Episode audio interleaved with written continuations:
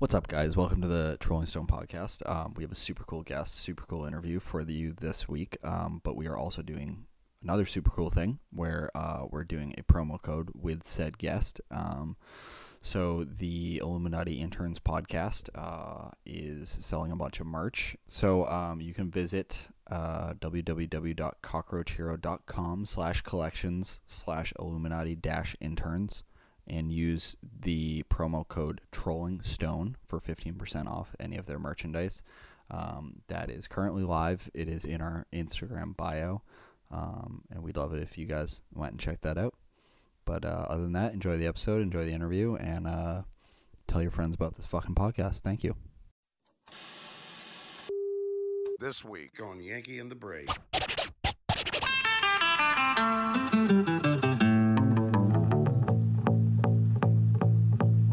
Picture this, I'm a bag of dicks. Put me to you. Immediately, Well- we're, we're into controversy. Some Yeah. ni- this that's like the Joe sequel to said, "I don't want to get into controversy." And we immediately were like, Well, "Well, the sequel to on the wrong 1984. podcast, bud." War of the more men. genders. There you go.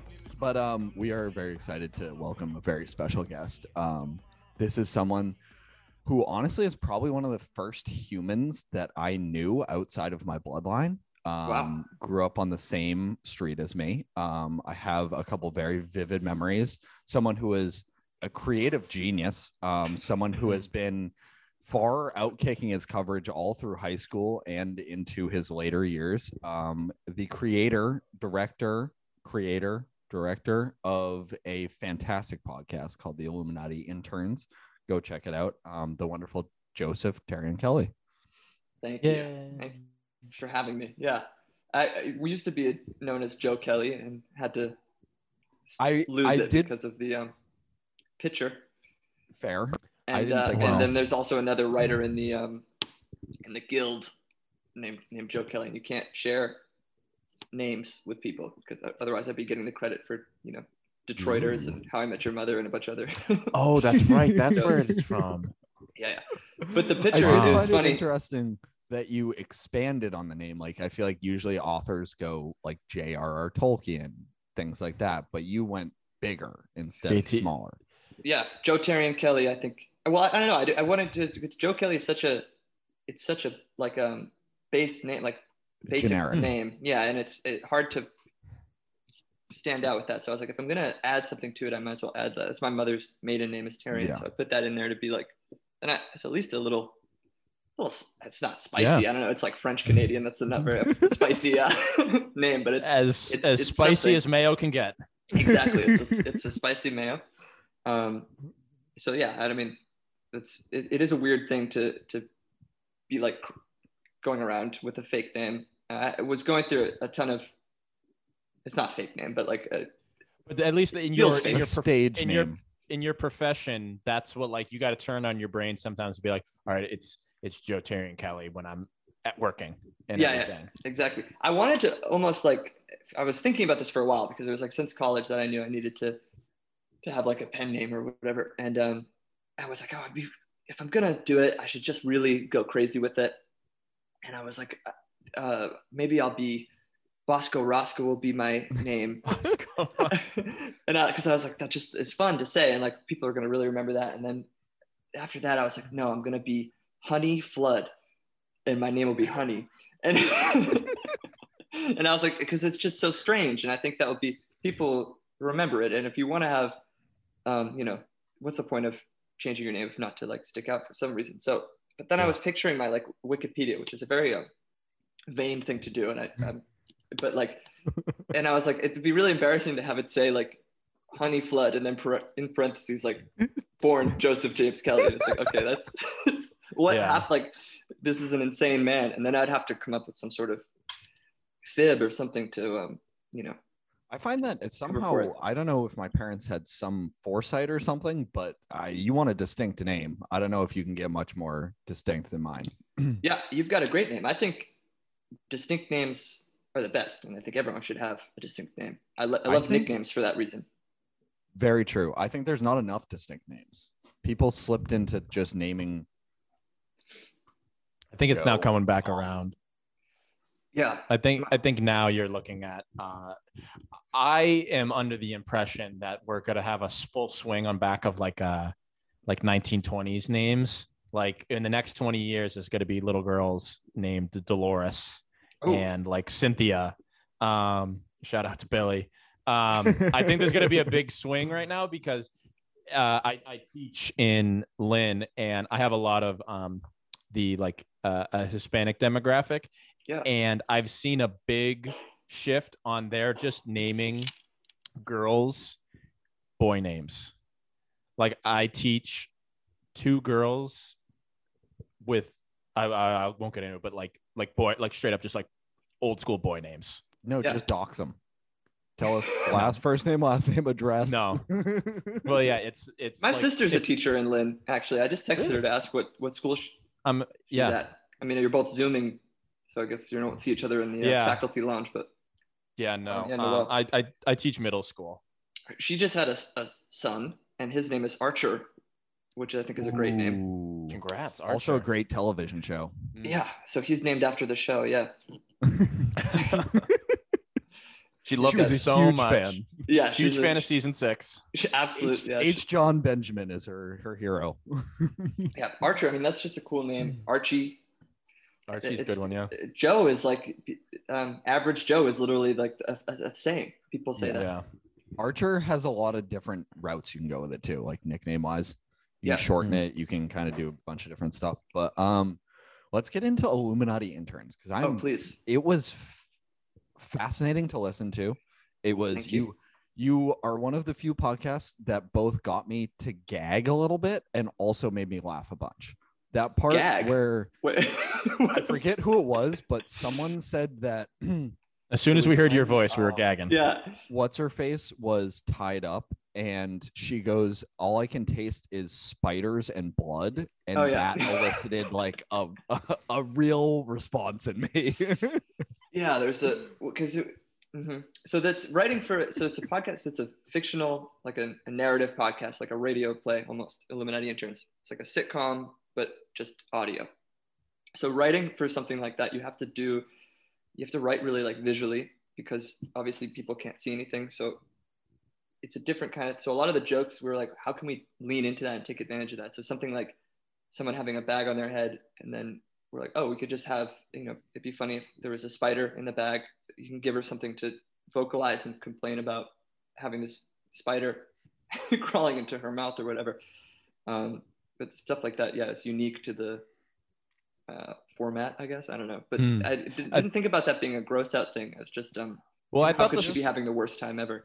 i vividly could picture like the taste of spiders a, like the creepy And blood, crawly yeah. spider and then spider and blood doesn't sound Yeah. like a good Yeah, it's a bad mix. it, it Yeah, was you're like not- a you're not getting that at a bar you guys wrote it like you had said it, it needs to be as vivid as possible but you had picked like the right words to use like that truly like was simple enough um that you like duncan's like imagination can go wild with it where spiders and blood is like like every everything but you can truly be like oh shit like i'm experiencing that as well. I thought the sound design was great too. There were times where Thank you. it was it like the uncle like kind of like mumbling in the background in in Alfie's like like uh you know psyche. I'm Yeah. telling him what to do was great. And then like the sounds and I at points would for slightly forget who had a bag on their head but then it would still be like a muffled and I'm like oh shit. Yeah that's right. Like she's still in the bag um it was it was really really like the mixing and the the producing on the sound level was like excellent like it was just it kept it kept me in it while i was like you know doing stuff around my new house and everything and i was i had to like points like stop and be like okay like what's gonna happen now? like i was watching a tv show it was great Excellent. I love that as a compliment for any writer. Is like the words you picked were very simple. no no no not simple in like the in the fact but it was like you anyone could find anyone could get into that be like oh yeah yeah and then the spiders and the blood like i know those things Yeah. and I know what they would taste like in my mouth. It's not like you picked some like, oh, it tastes like guava in here.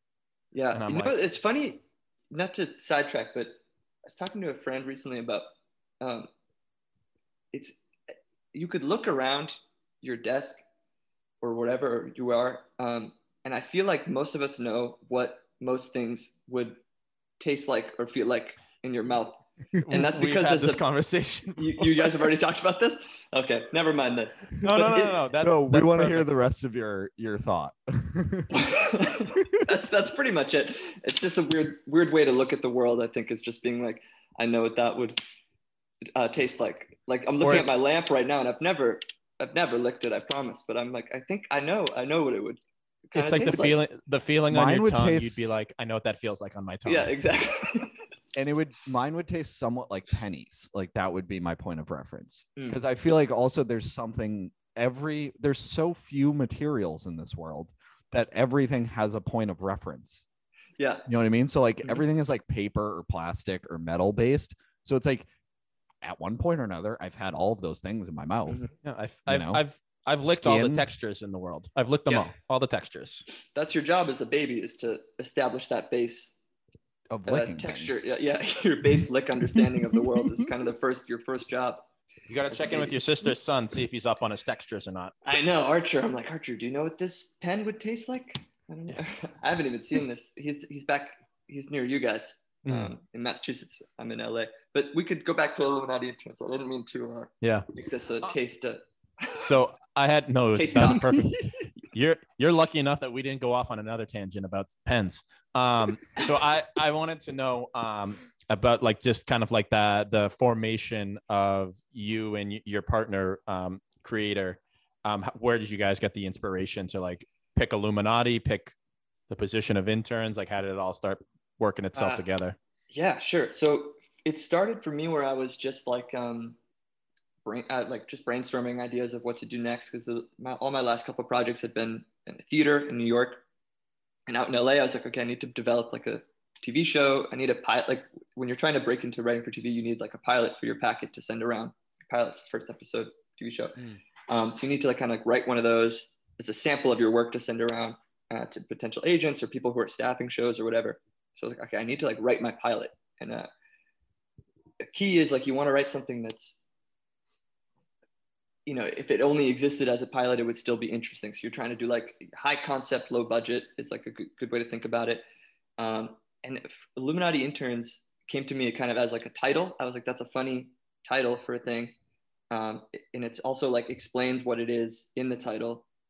And it, um, Also has Like- alliteration, which yeah, it's alliteration, loves. just really Yeah. s- simple, and that was like really snappy. So it worked backwards from there, of being like, okay, what what could that be, uh, and what would that look like? And I've worked a lot of um, internships, and it, all of them feel like you're working. You might as well be working for the Illuminati or whatever, because it's like, especially in if you're working at it's like a TV, like a PA on a TV show or whatever. You're like you're serving this much bigger machine or whatever that you don't really understand the workings of, but you're and it's all it's very mysterious to you but you're helping to like you know you're helping to run run the Mm. thing and it, maybe if that, that's any internship if you're working at a bank or whatever it's like it could be it's a kind of like an evil thing capitalism maybe not to not to get too spicy but when you're an intern you're like helping power this evil thing and you're being taken advantage of i think internships are like a very like Oh yeah.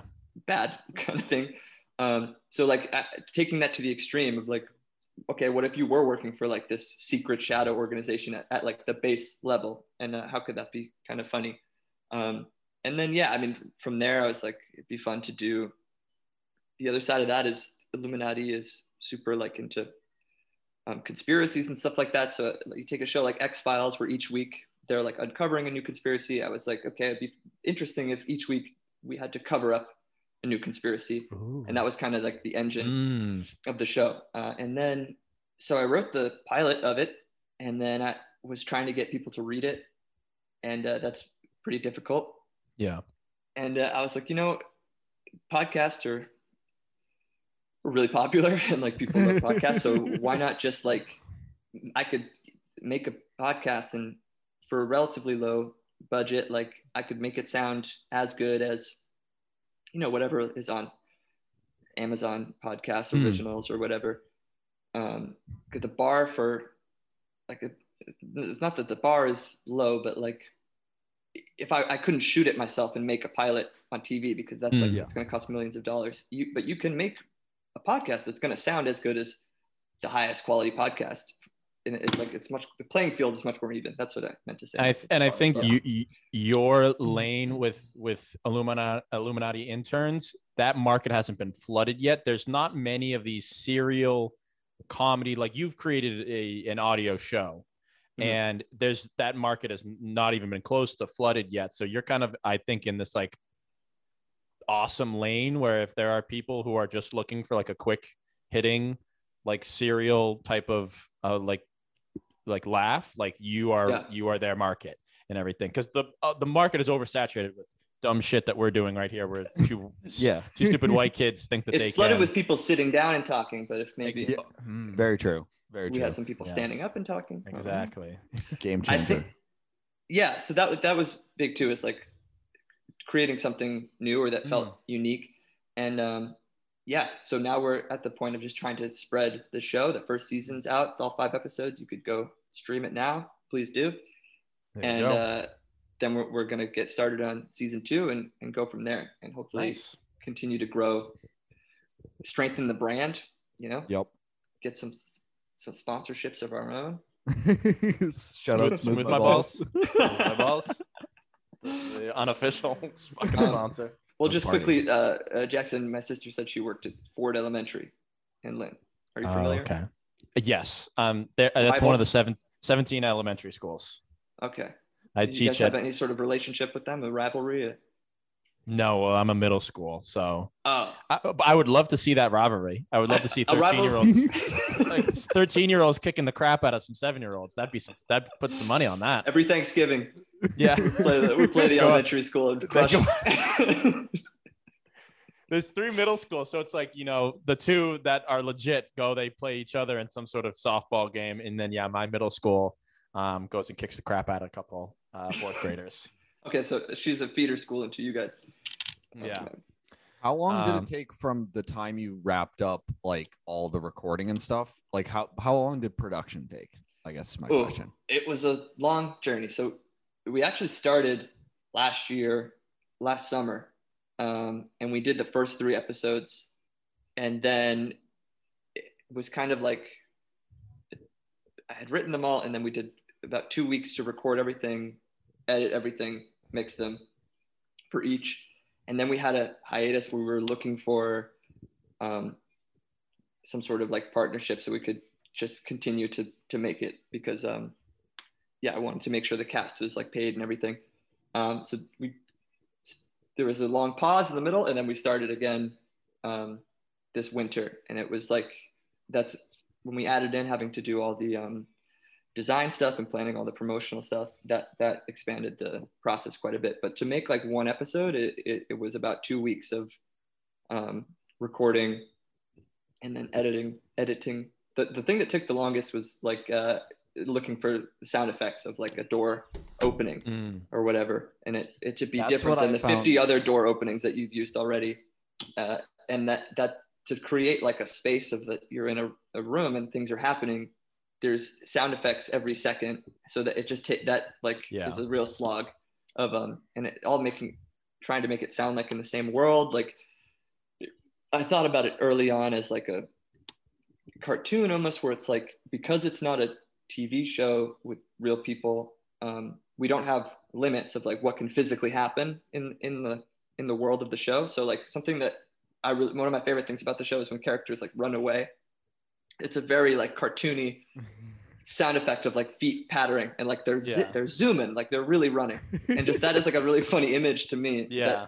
it it can only really exist like if it was on tv you, that'd be insane to have your this kind of relatively serious show and then the characters like run away really fast It's just they're CGI'd and they're taking like Yeah. smoke cloud. Yeah, yeah. It's that like the the the bomb goes playing like exactly Yeah. so i love Um, that like um i love that sound because that was what part of my fascination with listening to the show was like i am very familiar with the editing of this kind of thing and i was like holy shit that must have been such a fucking undertaking yeah to like amass that library of sounds and then put it all together yeah it, i mean and to say two weeks that's like hours and hours every day of like Yeah, of doing it yeah. so it's not just like uh you know an hour a day for two weeks. Yeah. It's it's, Yeah. it's a long process. And Just a passion project. Yeah, seriously, uh, it, it's it's. I was wearing a lot of hats in that. Um, I would like be playing a character and then editing myself, and it was a blessing and a curse to work with the these all these these casts because we were able to work with so many different people because it was all remote. Like people would just send in their Yeah. takes, and we didn't have to physically be together. But it's really hard to get the rhythm of two people talking. You know, when it's just like Mm. each person is recording um, in isolation. Yeah. Uh, so we'd do like I would do like I would do the whole episode, edit it, and then send that back to the cast, and then everyone would re-record based on the chemistry of the scene and how Yeah. like the other people are acting, and just to because once you're like in that, you could hear yourself in the in the episode or in the space or whatever. You want to make some changes, so then we would every episode we basically did twice, which was um Yikes. I I'd like to change that in the future. Yeah, on exactly. season two. I yeah, and because a, a lot of it too was just me like I- I don't know how to do any of that stuff. I was teaching myself as I was doing it. Um, so yeah, it was it was a lot of learning, and I think we'll be much quicker going forward. But it was a, yeah, it was tough on the season. Did you one. guys experiment with recording any of your own sound effects, or was it all just stuff you found? Um, yeah, we would. So Ariana, who, who who plays Lola in it, she would often like while doing her lines, if she had a sound effect that was happening, she would like make it on the same track. Like she, she would be slapping herself or like lighting a lighter or whatever. And that was really helpful. Um, and then, yeah, I would try to, if something you, you just isn't possible to find, most stuff is online, as you guys Yeah. know Yeah. everything's online but it's sometimes you just need something like so specific that it, you have to just kind of make it yourself or like it, it something just doesn't sound Yeah. sounds uh, like from another world or, or out of character to have this sudden like Ev- not to get everyone super specific but yeah everyone needs a Hugh Jackman in the recording studio as he's like pretending to run in the studio while watching himself Yeah. as Wolverine run through the forest. He- you need you need a couple of a couple of those in there. yeah those are called e- efforts where you There you just have the person being like "Ugh, ah, ugh." Yeah. so it'd always be because and that's not really in the script but that's the thing you find you need when you're trying to um, choreograph a fight scene with with just audio you need to be like i'm calling the actors back and being like hey can you send me like five grunts Yeah, can you give me an uh? of like Can- very can- intensity Can you that I kinda re-record your ad libs? yeah I I'm gonna- I'm gonna- there I'm gonna give you a list of onomatopoeias, and I need you to scream them into the microphone. Yeah, like we I had need some this, zams. this one thing where um, I think in the second episode they're they're in the back of like a cart and they're supposed to be going over a bump and then falling down uh, with their hands tied behind their back and it was just like impossible to get um, Raina and Ariana to like to make the sound of going up in the air and falling down and, and like get it to sound the same. Sounded It was- good, we- yeah. So we did like three Zoom calls and like an insane like it was an insane task to try to get like this such a specific little sound. And then if you listen to the episode, it it happens in two seconds and like it's not even like people Yeah. don't even notice. So God. it's so funny. What's the how point of doing anything? Yep. you obsess about like a two second piece of audio and then you realize like oh in the grand scheme of things when people are listening like although it may matter to you people don't really like notice at all Yeah, but but you know, Duncan, the journey of a thousand miles starts with a single step. Got it? you got to walk all those miles Yeah, so Yeah. you gotta a single, you gotta take with a single. Uh, it's all about the perfection Mhm. no i'm with you i also loved the the subtle references to georgetown in it yes. Oh, there was a hidden one for the Jackson. I think really um at the end of the second episode, Phil Phil Jamesson is incredible comedian, dude, uh, internet presence. I guess you could find him on uh, Twitter and stuff. But I he would be he's a great comedian. So I'd send him one moment. He's listing um people he has in his playlist, and I sent him like fifty funny bands and funny musicians, made up musicians or whatever that he could list off. And so I put a couple of my favorites at the end. One of them was the uh, Los Hermanos brothers. Oh shit. Yeah. Oh my god, I can't believe So I missed that. Well, it's it's after the it's Yeah. the end of episode two, so it's like a- Oh. you have to like if you're a true freak and you listen. For, I don't know who is doing this, but if you like listen to the whole theme song and all the credits, and then after it's like at the end of every episode, there's one little outtake, uh, and that that one is him listening. But yeah, the Los Hermanos Oh, brothers. damn. Th- I appreciate also. that. Oh, yeah. I'm sure Neil would love that. I was just recently talking about Mente and Los Hermanos brothers. Um, our uh, mutual friend, I just started like playing um, guitar again with uh, him. He's from Dedham, and we are bouncing around band names. And, and all the Georgetown guys brought up Los Hermanos brothers again. I'm like, I'm not digging that old hat out of the closet. back. No, I can't bring dig- it back. That- Digging that old hat out of a closet is that? A, that one, heard that turn of um, phrase. that one I just came right up here. That came right off the dome. Um, been a fucking long day. What I'm not digging that old hat out of the closet. That sounds go. It's That's really it. good. Yeah. Um, but uh, yeah, no, I appreciate that. The uh, the we're still on YouTube. Go look us up. The Los yeah. Brothers from 2012. It's a great band. I was always jealous that I, uh, I, I, well, I can't play an instrument. There's no reason I should be in that band, but I was like, I want to be in that band. Could could have hung out. Yeah, could have could have been a roadie or something. The Yeah. muse. I- Um, I I wanted to ask who was for you, maybe personally, was um the funniest person to to work with from the cast. I know you, after just t- telling that you kind of were s- were separated. yeah, we're separated from it all. But um, yeah, who were you Well- working with? Were you like maybe giggling at some outtakes that they were like, whatever? I mean, happened to be? everyone in the cast we I reached out to because I was like fans of them online. I thought they were so funny. So it was really cool to do table reads with everyone and like get people riffing on Zoom meetings and, and just like I don't know a lot of there's a lot of improv from the cast that that ended up in there. But um, I will say Kai White who plays three five two, he everyone so in the first table read we that was the biggest cast for the first episode. We had the most like featured performers or whatever. Everyone is doing their thing. No one really knows each other yet, and everyone's doing like a normal voice. Like, you know, they're playing themselves. I, I like I'm just speaking now as I speak in the podcast. I have the same kind Mhm. of voice.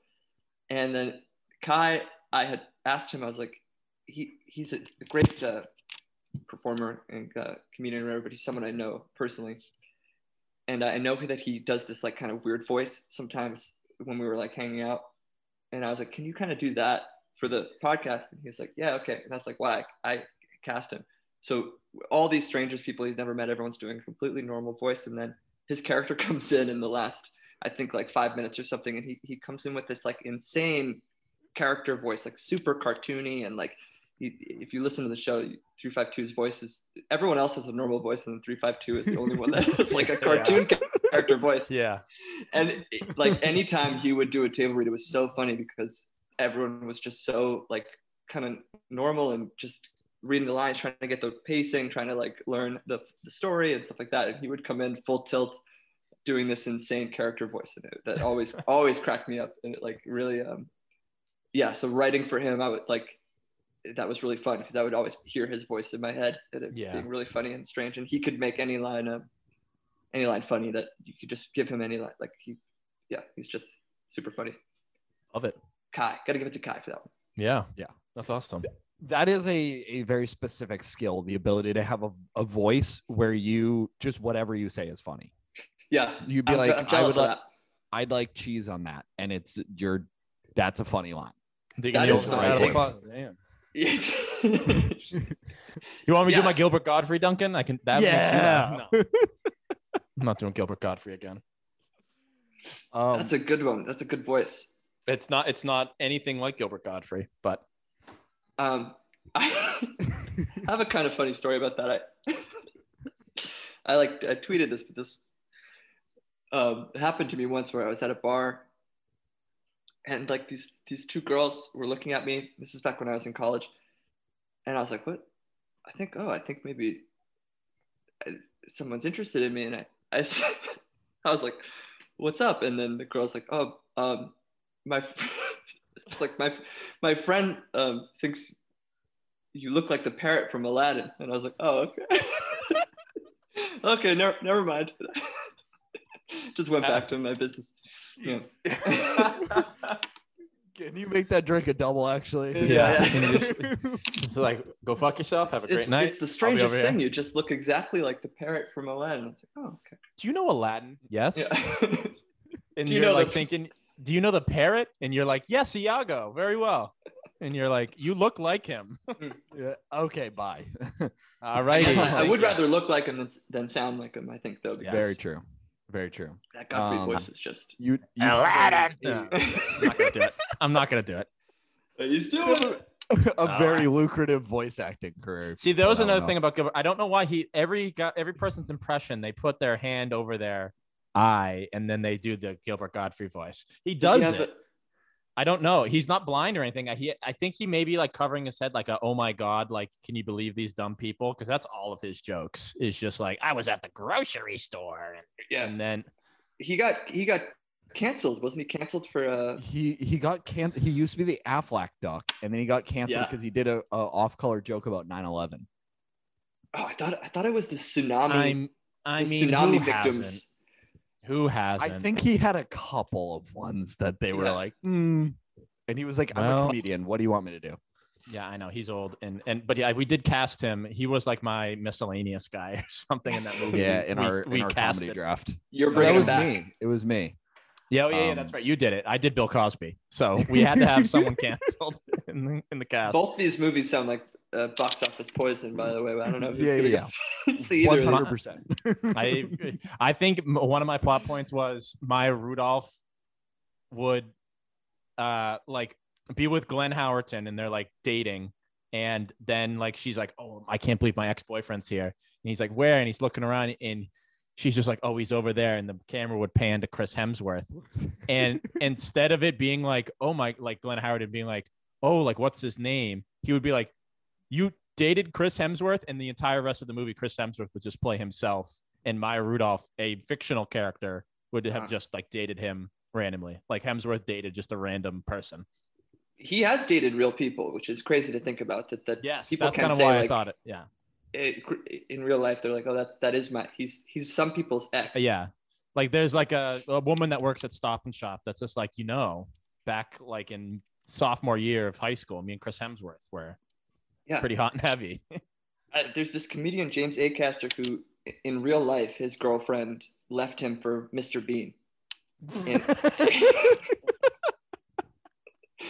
and uh, could have said Real anyone no, you could have said anyone and I was never gonna guess Mr. Bean Mr. Bean is the Ro- Rowan Atkinson, yeah, it's the funniest person to be left for, and he has this whole bit not to like steal his bit, but this is his real life, and I always I think about this a lot. Is uh, Mr. Bean like married his high school sweetheart, and they were together for like 20, 30 years or whatever, and then he left his wife for this guy's girlfriend, so he's like the only the only person on in the planet whose girlfriend was stolen by Mr. Bean, and that like. Mr. Steal Your Bean yeah that's a pretty unique thing but that you could think any celebrity they're, they're all they're all Yeah. real you know and they're all stealing people's girlfriends all the time Left and right. so i'm sure Yeah. chris hemsworth that, that's uh Yeah, That would- and then and then then yeah, for Bill, somebody Co- watching your movie Bill Cosby was involved in it. I forget my f- my fifth person who was in there. Dunk. I know it's on the Instagram, but like Bill Cosby is Maya Rudolph's dad, and he's probably also playing himself. He's just like a creep. Yeah. and she's just like, "Oh, that's my dad." And Glenn Classic Howard's like, dad. Do you have any other Illuminati interns questions, Mr. Jackson?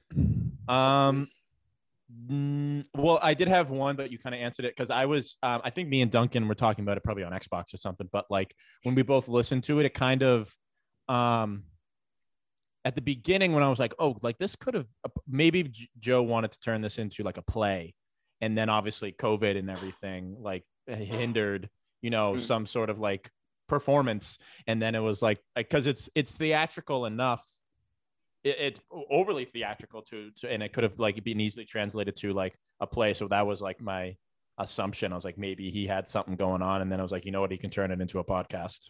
Yeah. No it, it was that in a, in a but not it wasn't a play. It was like a supposed to be for tv and i would Yeah. still like to get it on tv i think this is Hmm.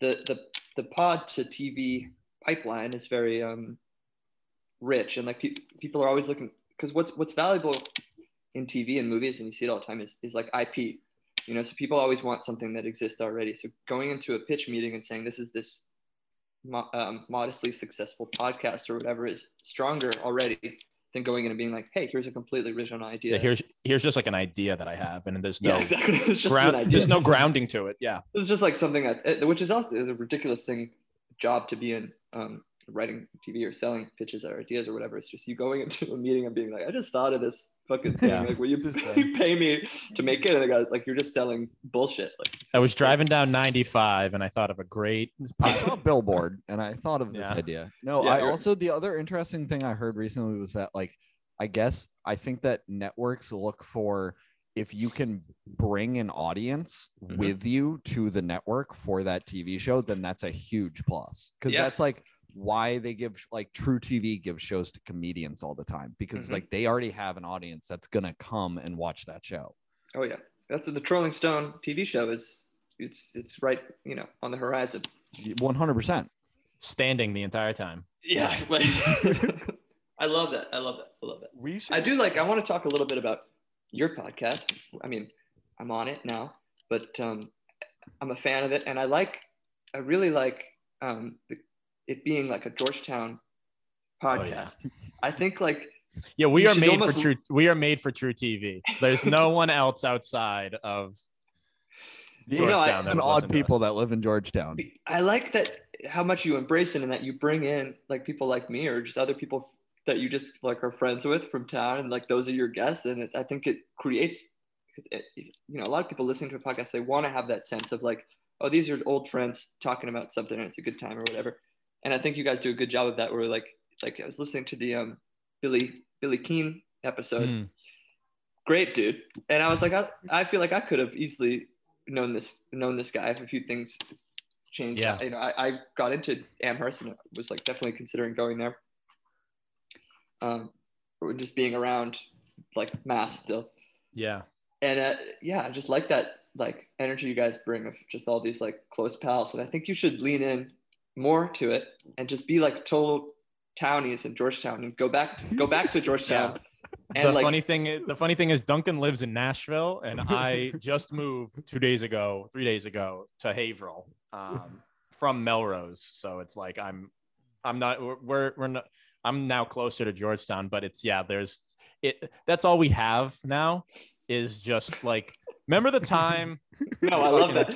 But I think you should be like, I was thinking it'd be interesting to go into Georgetown and interview, like, go back to the high school and like find the most popular kid and like interview him. And be like, That's Or what's I'm thinking. We've what's Georgetown been- High like now? Because this is what it was like when I Oh. was there. I want to, I want to get some teachers on. yeah, Oh, yeah. Teachers would be in interesting. works. Yep. Um, we Yeah. you you may have heard just we, become a white big whale. part of a Georgetown mass parents Facebook group. There you I go. think that might be. I already am. Already Get some am. parents on, yeah, because we want all perspectives. You know, that's that's an important in a podcast. I'm, too, thi- is- I'm thinking our white whale is still Miss Vieira. Um, okay. We're still trying to get her. She hasn't accepted the friend request yet. Nope. Oh, Miss you Vieira, haven't we even know- made contact. She Yeah, no. refuses to accept our Facebook friend request. It still says pending on mine. Um, I'm thinking too. I I had bounced around this idea. It'll never work, but like the like Mount Rushmore of Georgetown oddities. You know, like uh the um hard guy that- walker. What what did we call Swag him? Walker. Swag Oh, walker. Swagwalk. Swag walker. Get My him on the dad- pod. my Just like uh, just hanging the other day. out the, out the like the passenger door, like swag walker.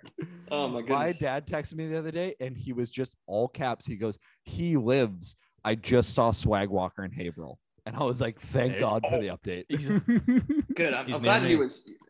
So he was inside probably during the COVID. He didn't want to. I think he was, yeah, probably good to go. Yeah. I Swag think spread. maybe- he may not have even known that COVID existed.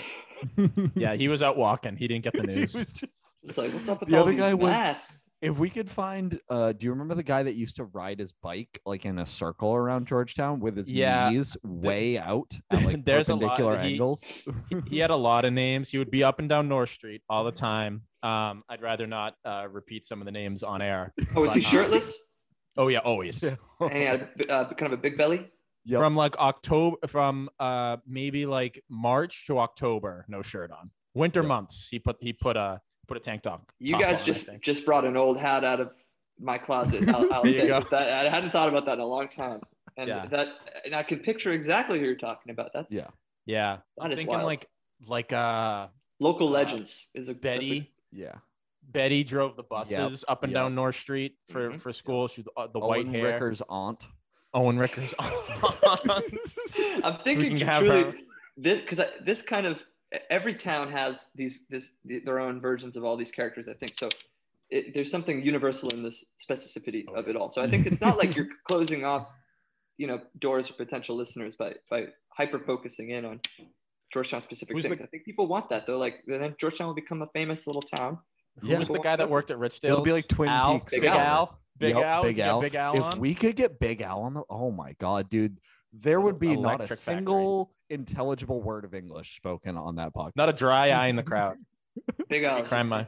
I love Big Al. Yeah, great guy. Big Al. I Could have got. She passed, but the the manager of Dunkin' Donuts that would scream obscenities at her own workers.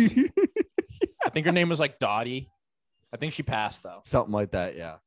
Dunkin' Donuts. I'm so thankful for that Dunkin' Donuts in town. I that's one thing out here in LA we do not have um, as many Few of. and few and Yeah. far between. They are few and far between, and uh, it's it's a damn shame because I Hmm. you know I like Starbucks, but I I think there's something about Dunkin' Donuts for people from Massachusetts or even like um, East Coast, like maybe to expand it to be more inclusive. It, it's like it has a real hold on our brains and hearts, Yeah. and like in a way, in a weird way. Like it, it I think maybe in LA, they, people feel that way about In and Out and, and something like that. But Dunkin' Donuts, I, I like. I um, I want. I like to look at it. I like to look at Yeah. someone drinking that. I like to drink it myself. I like to. eat there's i think there's an osmosis to it where you just absorb information because i can remember like my first time on my own maybe like the permit driving like you're 15 and like i'm going to dunks you hit a drive through and it almost like spews out of your mouth you're like medium regular one milk one sugar Oh, like it just comes out and you're like mm-hmm. i didn't even know how to say that but you're just you exist in a town in you know the east coast that like all your your parents your aunts your uncles like that you know their order. They know each other's order and it's just like yeah. Uh, and there was like the claim to fame whereas i knew everyone in my family even my aunt and my uncle whenever they came over. I'd be like i'm gonna go get some coffee. I'll be right back. And i didn't have to ask them. I just know. It's beautiful. That's beautiful. it, there's some It's- it's- osmosis. Like i don't me- have to you don't have to know what's on the menu. You're just like yeah it's coffee and bagels and ham and cheese sandwiches For me now, Yeah. not living in New England, it's a very like it feels familiar and comfortable. It's one of Yeah. those things where like if you're having a shitty Mm. day, you go get dunks and it's like my day is turned around now. How's the Dunks in Nashville? Are they around? few and far between. I'm I'm in a it's similar boat. There's like a mostly because we have a lot of college campuses down here. They're on campuses, but it's like I don't live on campus. So it's like You're not gonna go drive to a Vanderbilt? campus. they'll let you on a vanderbilt Yeah, get a Vanderbilt T-shirt and then Mm, Just yeah, stroll in. good to People go. will think you're one of the uh, student body. Maybe No, you can you can get on campus. It's just like fighting my way on campus. It's like the traffic is insanity. at uh, NYU we had one of the only first uh, Chick Fil A's um, in our dorm. In my dorm, we've since Dope. there's a lot more now, but um, I am currently sitting here looking at a Chick Fil A. That is how Yeah. close it is. in, in New York there weren't that many. I, I think I, I think this is a true memory, but I think we had like one of the only ones, the first ones, and then it's in a really expanded. But um, back in like 2013, people would come into our dining hall all the time to get to, to get at the Chick Fil A that we had in our basement. A lot of weirdos coming in all the time. You can just feel the homophobia that Yeah, the- just see Yeah. the Chick-fil-A yeah Oh yeah, no good. but that i mean They put it in the breading. that chicken's damn good though yeah. Who- bad chicken mess you up um joe what was the last movie that made you both laugh and cry I think you were Well- can say and gag. Yeah. and gag if you would like I've to never, go. Duncan. I love you'd that like to review of the substitute either podcast. It made it, it made me laugh and gag as if like sometimes I go to podcasts just to gag. Like I have my Uh, gag podcast and my laugh podcast, but this one was both.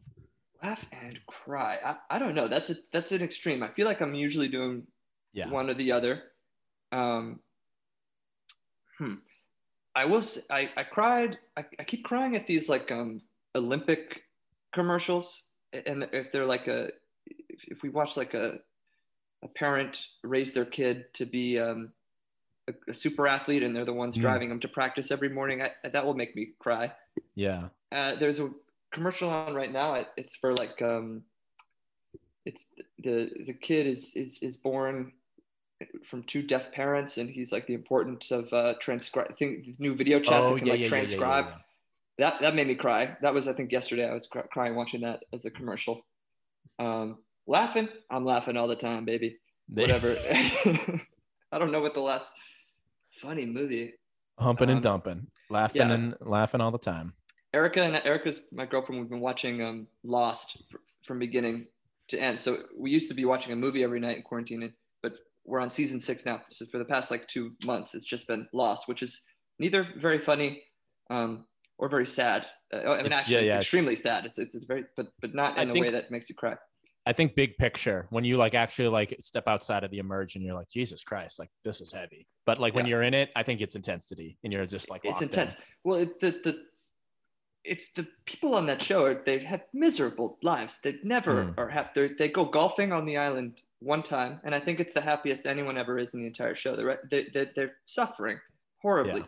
It's a it's a um a very intense show. I know everyone was is dying for my lost my take on Lost in the year 2021, but I've whatever. Still never seen That's it.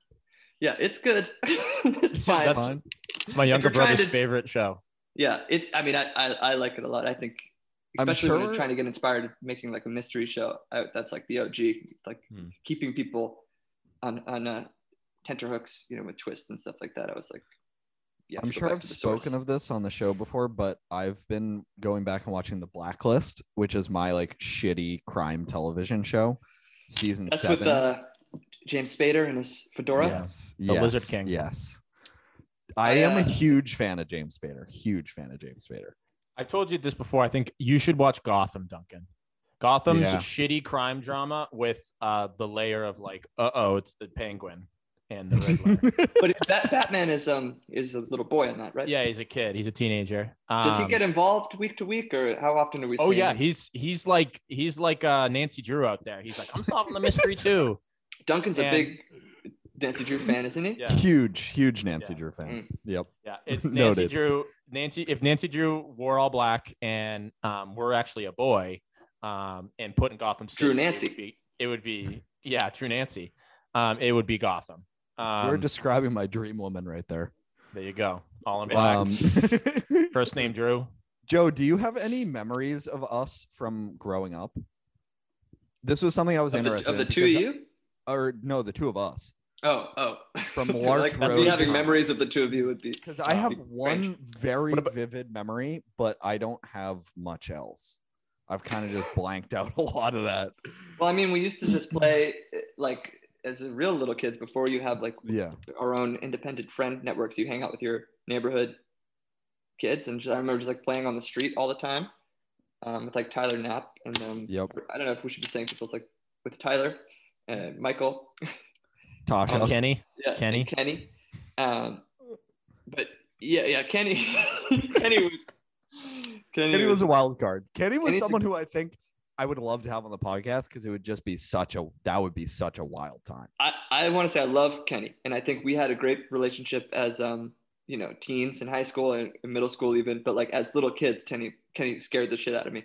yeah. Uh, He I scares the shit out of me now. In like Uh, third or fourth grade, he used to just walk around and he used to just do this thing where he'd just go. "Bah, bah, bah." Yeah. Yeah. Oh, and I had no idea what that meant until like Yeah, that- multiple years later. I figured it out, and I was like, "Oh, He's just that was- DXing you up and down sex Wall scene." Yeah. up the street. you don't want him to do any other wrestling moves on you. That's that's the best one you you want. But, My yeah, lo- most love Kenny, but- vivid memory was we were in your backyard and you had some sort of like toy rifle thing, and we were taking frozen blueberries and putting them in there and shooting frozen blueberries. That sounds super fun. Yeah, it was But Did great. you have fun? Were you I had a great time. Are you not entertained? That would be a a that would be a that's good. five star five star play date. Shooting blueberries Yeah. out of a rifle. That sounds that sounds fun. I don't re- I don't remember owning anything like that, but I that sounds like it would be fun to play with. So I'm not gonna um, gaslight you into saying that never happened. I think it probably did. Uh, I I yeah specific memories. Um, I don't know. I'm, I I remember we used to throw these like rager um, Fourth of July block parties, Yep. and uh, you were a staple at those. Yep. Those are good times. Eating your granola and I and shit. honestly forgot about those completely. That's what I mean. Like I've just blacked out that entire anything that happened like pre high school. High school's like a brownout, but before high school's a blackout. I have a, I have a terrible memory, so it's Yeah. uh, it- it's a, to my great shame. Honestly, I feel like, uh, you know, I might as well have not lived those those time I- those, those years. I don't Uh, remember them. of, of probably maybe the earliest memory back uh, for me and you, Joseph, was you burned me two CDs. Oh, okay. Oh. That's how they. like that's- shooting we- cigarette lighter. blueberries, burning you. Yeah, that Can would we be a- edit? Can we edit that you just cut the podcast off right there, right at the burn? I mean, you Joe burned qu- me. quite dramatically. Uh, You two burned me two CDs, Hell and yeah. then I, me- I immediately went home and then put them on probably like my iPod Shuffle or something. Um, Gambino's Camp and Watch the Throne. I remember like it was like high school, and it, we like went over with like Neil, and you were playing probably both of them, and I was like, oh shit, like. And then you were just like, yeah, here. And you just quickly burned two CDs. I took them home. Think I gave my dad's computer a virus, but who cares? I got those two out because I can remember I never knew any of the title, like the song tracks, Yeah. because they were just untitled one, two, three, four. Yeah. So I was just like, this is just Childish Gambino Camp in 12 Which songs. it's full circle because his new album also has no yeah, uh, so there you song go. title. So you were like, oh, this is he's been doing this since. I, I've Camp been on that shit. I've been on that shit. Yeah. Um, I think yeah, he burned and- me an odd future tape, if I remember correctly. I, I was early adopters of of Odd Future and Yeah, Yeah. Childish Gambino, and I, I think they, they were pretty big in our town. I'd say. I, I yeah. Odd Future, I really, yeah, I can remember doing that. I remember like burning. I would make a lot of CDs and Yeah. Play them. You could have um, started a business. You could have just been a bootlegger, but you were just giving them away for free. We were kind of, I think, the man last of the um, people. people to do that. Probably, I don't think people are doing that anymore, and, and I don't think they did No. it probably two years after I burned that CD. Oh yeah, no. you- I we- did do yeah. a couple mixtapes in college because my girlfriend at the time only had a CD player in her car. So I was like, Mm. I'm fucking, I'm making CDs for us. I can't do it. it's this. the i'll tell you what that's my dream job i think is making playlists i i did get paid to do it one time and um i, I want to make a career like I, it's a miracle that you could get paid to, you could make like these so i had a friend working on like a corporate event and they needed a playlist for something and he he reached out to me because i do that bubby uh, radio thing. And uh i just yeah like made like a corporate playlist for a whiskey brand. And it was the most fun thing ever and it, you, you could make a career doing that's the best job in the world isn't it like making playlists for That's things- what I've, I think I've said that multiple times on this very program. I would love like, or like, like the person that picks songs that like, like sports games when they go to radio break. Like, Mm. I just want to be that person. it's all about curating that's the Yeah. dream job is to curate anything But you did uh, bring up Bubby Radio, which Yeah, is I kind of didn't entirely know what it was, but I dug into it last night pretty heavily, and I was like, "Oh shit, this is fucking awesome." that is the, truly talk about passion projects. I mean illuminati interns at least luckily we have like a people actually have been listening to it. Bubby radio is i i am the only one who listens to it i think. And it, the catchphrase of that show is it's the only show with more um, with more guests than listeners. So i'll have like friends come on and recommend music or whatever and then they never listen to it it's like so like, Ah, damn. like i'll just put it online and no one ever listens to it but it's Yeah. just yeah it's just a long playlist and with with um it's it's not quite a podcast i don't think but it's uh it's just like a curated hour of music and if you like it's like very Yeah. similar to a radio show. yeah it's supposed to that's that's Yeah. the fun of it It's the whole idea. It's- Do you record it as a radio show? I well no, I just um open a GarageBand and like try so this is a I don't know if we're I didn't bring it up to, in order to talk about it, but it's really just for me. It's fun to do like um sorry, I keep slamming my like wrist. No. Um Keep doing it. it's just fun to just it's fun to do that. I think making like these playlists and especially like mixing them, taking it one step beyond just putting it in a you know a Spotify playlist or whatever. It's like actually transitioning between the songs and then putting in fun little audio samples of other stuff or whatever. It's like it, it's that that that specifically is my most fun like hobby is making those um and, and forcing people to listen to them when I'm uh, in a long car ride or something. the word also the word bubby. I hope we aren't um, you know, infringing on some sort of copyright that maybe you have, but me and Dunk have been calling each other bub and bubby for Oh, no. years. No, that's that's that's For- Georgetown.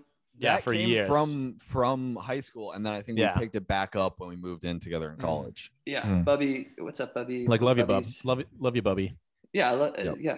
Bubby's It's a great. great word. I also don't want to interrupt. Uh, Duncan, me and you just got uh, tagged on an Instagram. Bo Burnham is releasing a new special very soon. So that is breaking news Big on the Tro- news. breaking news on the Trolling Stone podcast. Bo Burnham is coming out with a comedy special soon. He has That's like a- I thought he had retired.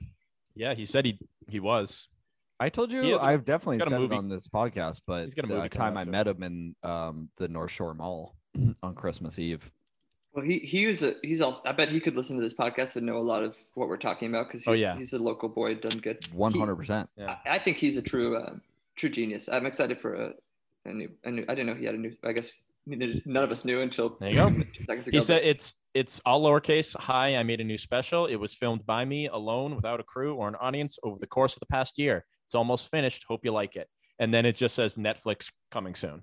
It's just gonna be exactly his YouTube videos from when we were in high school. It's legitimately But- like him in his bedroom, but it's just the, dark, the lights are off. and he got So a, I'm- probably a fucking bag from Netflix for, for that. One hundred percent. We love that. Him, I've seen a bunch. Like I've I watched um over like years, just like a ton of his interviews where he's like, there's one where he's like sitting in like a couch around a group of people, and he's talking with like Ray Romano, know exactly what you're talking Garry about. yeah. Shandling, and I, all I think it's a Bill Burr comedians. thing. Yeah, and he gets like so into like his uh, his um method in his process and like what he finds funny and everything and it's like I I me and Duncan both listen to all those crazy comedy podcasts where it's like it's just two dudes who are comedians at the time and they talk but getting into and understanding how a comedian writes and what they find funny like I think the me me and you Dunk uh I can speak for like we truly enjoy that like understanding of like the, Process. the craft of it yeah I'm a And there's always the so many different is ones. made kind of guy. yeah I want to know like the- exactly how it's made, and then I also want to jam it down my throat. the the uh, Bad Friends podcast, Bobby Lee and Andrew Santino, they are all improv. Like that, like just this last one that was on Monday, they literally pretended to be on a gay date. And that was 45 minutes of improv where they're Yeah. like, and then, and then, and then, oh no, we haven't gotten to the, we haven't gotten there yet and everything. And then they're like, and this place is called Luigi's. Oh, Luigi's. And then they're like, and they only they sell, only serve Argentinian food. yeah, they only serve Argentina. But then there's that uh what's the fucking one I'm thinking of? Hey babe. That's just like shoot the shit on the couch, but Yeah. they're just two funny guys. Yeah. The craft of is is the podcast those comedy podcasts are fat are fascinating. and even the life of a comedian, like doing gigs for fucking ever. Yeah, it's Like- certainly a, an art form, and Lots. Um, I have a question that's a little bit. I have a, just a couple questions that are kind of out of the out of left field. Um, how was it inside the walls on the set of The Circle? Was it drafty? was it loud? you know, it, Were just it would people been. yelling all the time? Yeah, it, it would have been, I think, very terrible to be to have that job. I mean, I I, I think that the um the funny thing about that is that like when that's that show is is great and it's classic reality TV show where if you watch enough of any reality TV show you start to you talk about the craft or whatever the art to, to, to connect to what you guys were just talking about like you start to see the seams and then you start to see the format and the structure of how this thing's actually like produced written and created. Um, and for the circle it's like that becomes so obvious when you think about this device that they're based this whole show around, which that they, they have this supercomputer that is better at, than any other current service on offering it like speech to text um, rendering, and that these people are all using it in real time to like communicate, and that it even can recognize emojis or whatever. And it like when you realize you're like, okay, that's clearly they're not actually speaking in real time to this computer, to these other people. It's just someone is like then going back and animating it like it really that whole show becomes like so strange and stilted but the conceit of being like okay how would they make that happen it's like you have to have a person typing listening and typing in real time what the, the cast members are saying to each other and Oh. relaying the messages I was just a funny like image to me of the person having to like the, that's a classic intern job, you know, The, like thankless intern job, having to just listen and type messages on the circle. Great, Yeah, I mean, fun show, good show. That I was a very funny video you made. Oh, thank you. That was very well done. Um, what was your favorite place you've been while traveling, and why was it Japan? it, it was Japan for sure. Um, and it was because I was there with like just so many close friends. And it was, we had like, it was a blast. And every day was about 100 degrees. We were there in the summer. And uh, it, it was incredible. Like, it was crazy. You'd walk and you'd be like, why are there, yeah, you always hear about it's so crowded or whatever. And it's like, why is there no one here? And it's because we were there in the hottest week you could possibly be there and we would go out would have to go home like twice during the day to ch- just to change because our like i'm not really that sweaty of a person but that would be like drenched in sweat and just Mm. like this humid heat and even with all that i still like that was the most fun it's just such a unique place and everything is so different beyond just the you know you go to europe and think you're like oh things are a little different here it's like it's it's really different and um Mm. and and it's, it's beautiful and cool and like the food is the best and i can't wait to go back yeah japan Was it was there a purpose for going to Japan? It was just like, well, let's go fucking go to Japan. yeah i uh, quit my job and was moving out to la and so in the time between having an apartment here uh, and an apartment there I, I traveled like all around and uh, that was so kai my friend lives in singapore my other friend Annalika, and so we are going down to Singapore to meet up with them, and then all together we went to uh, Japan and Thailand.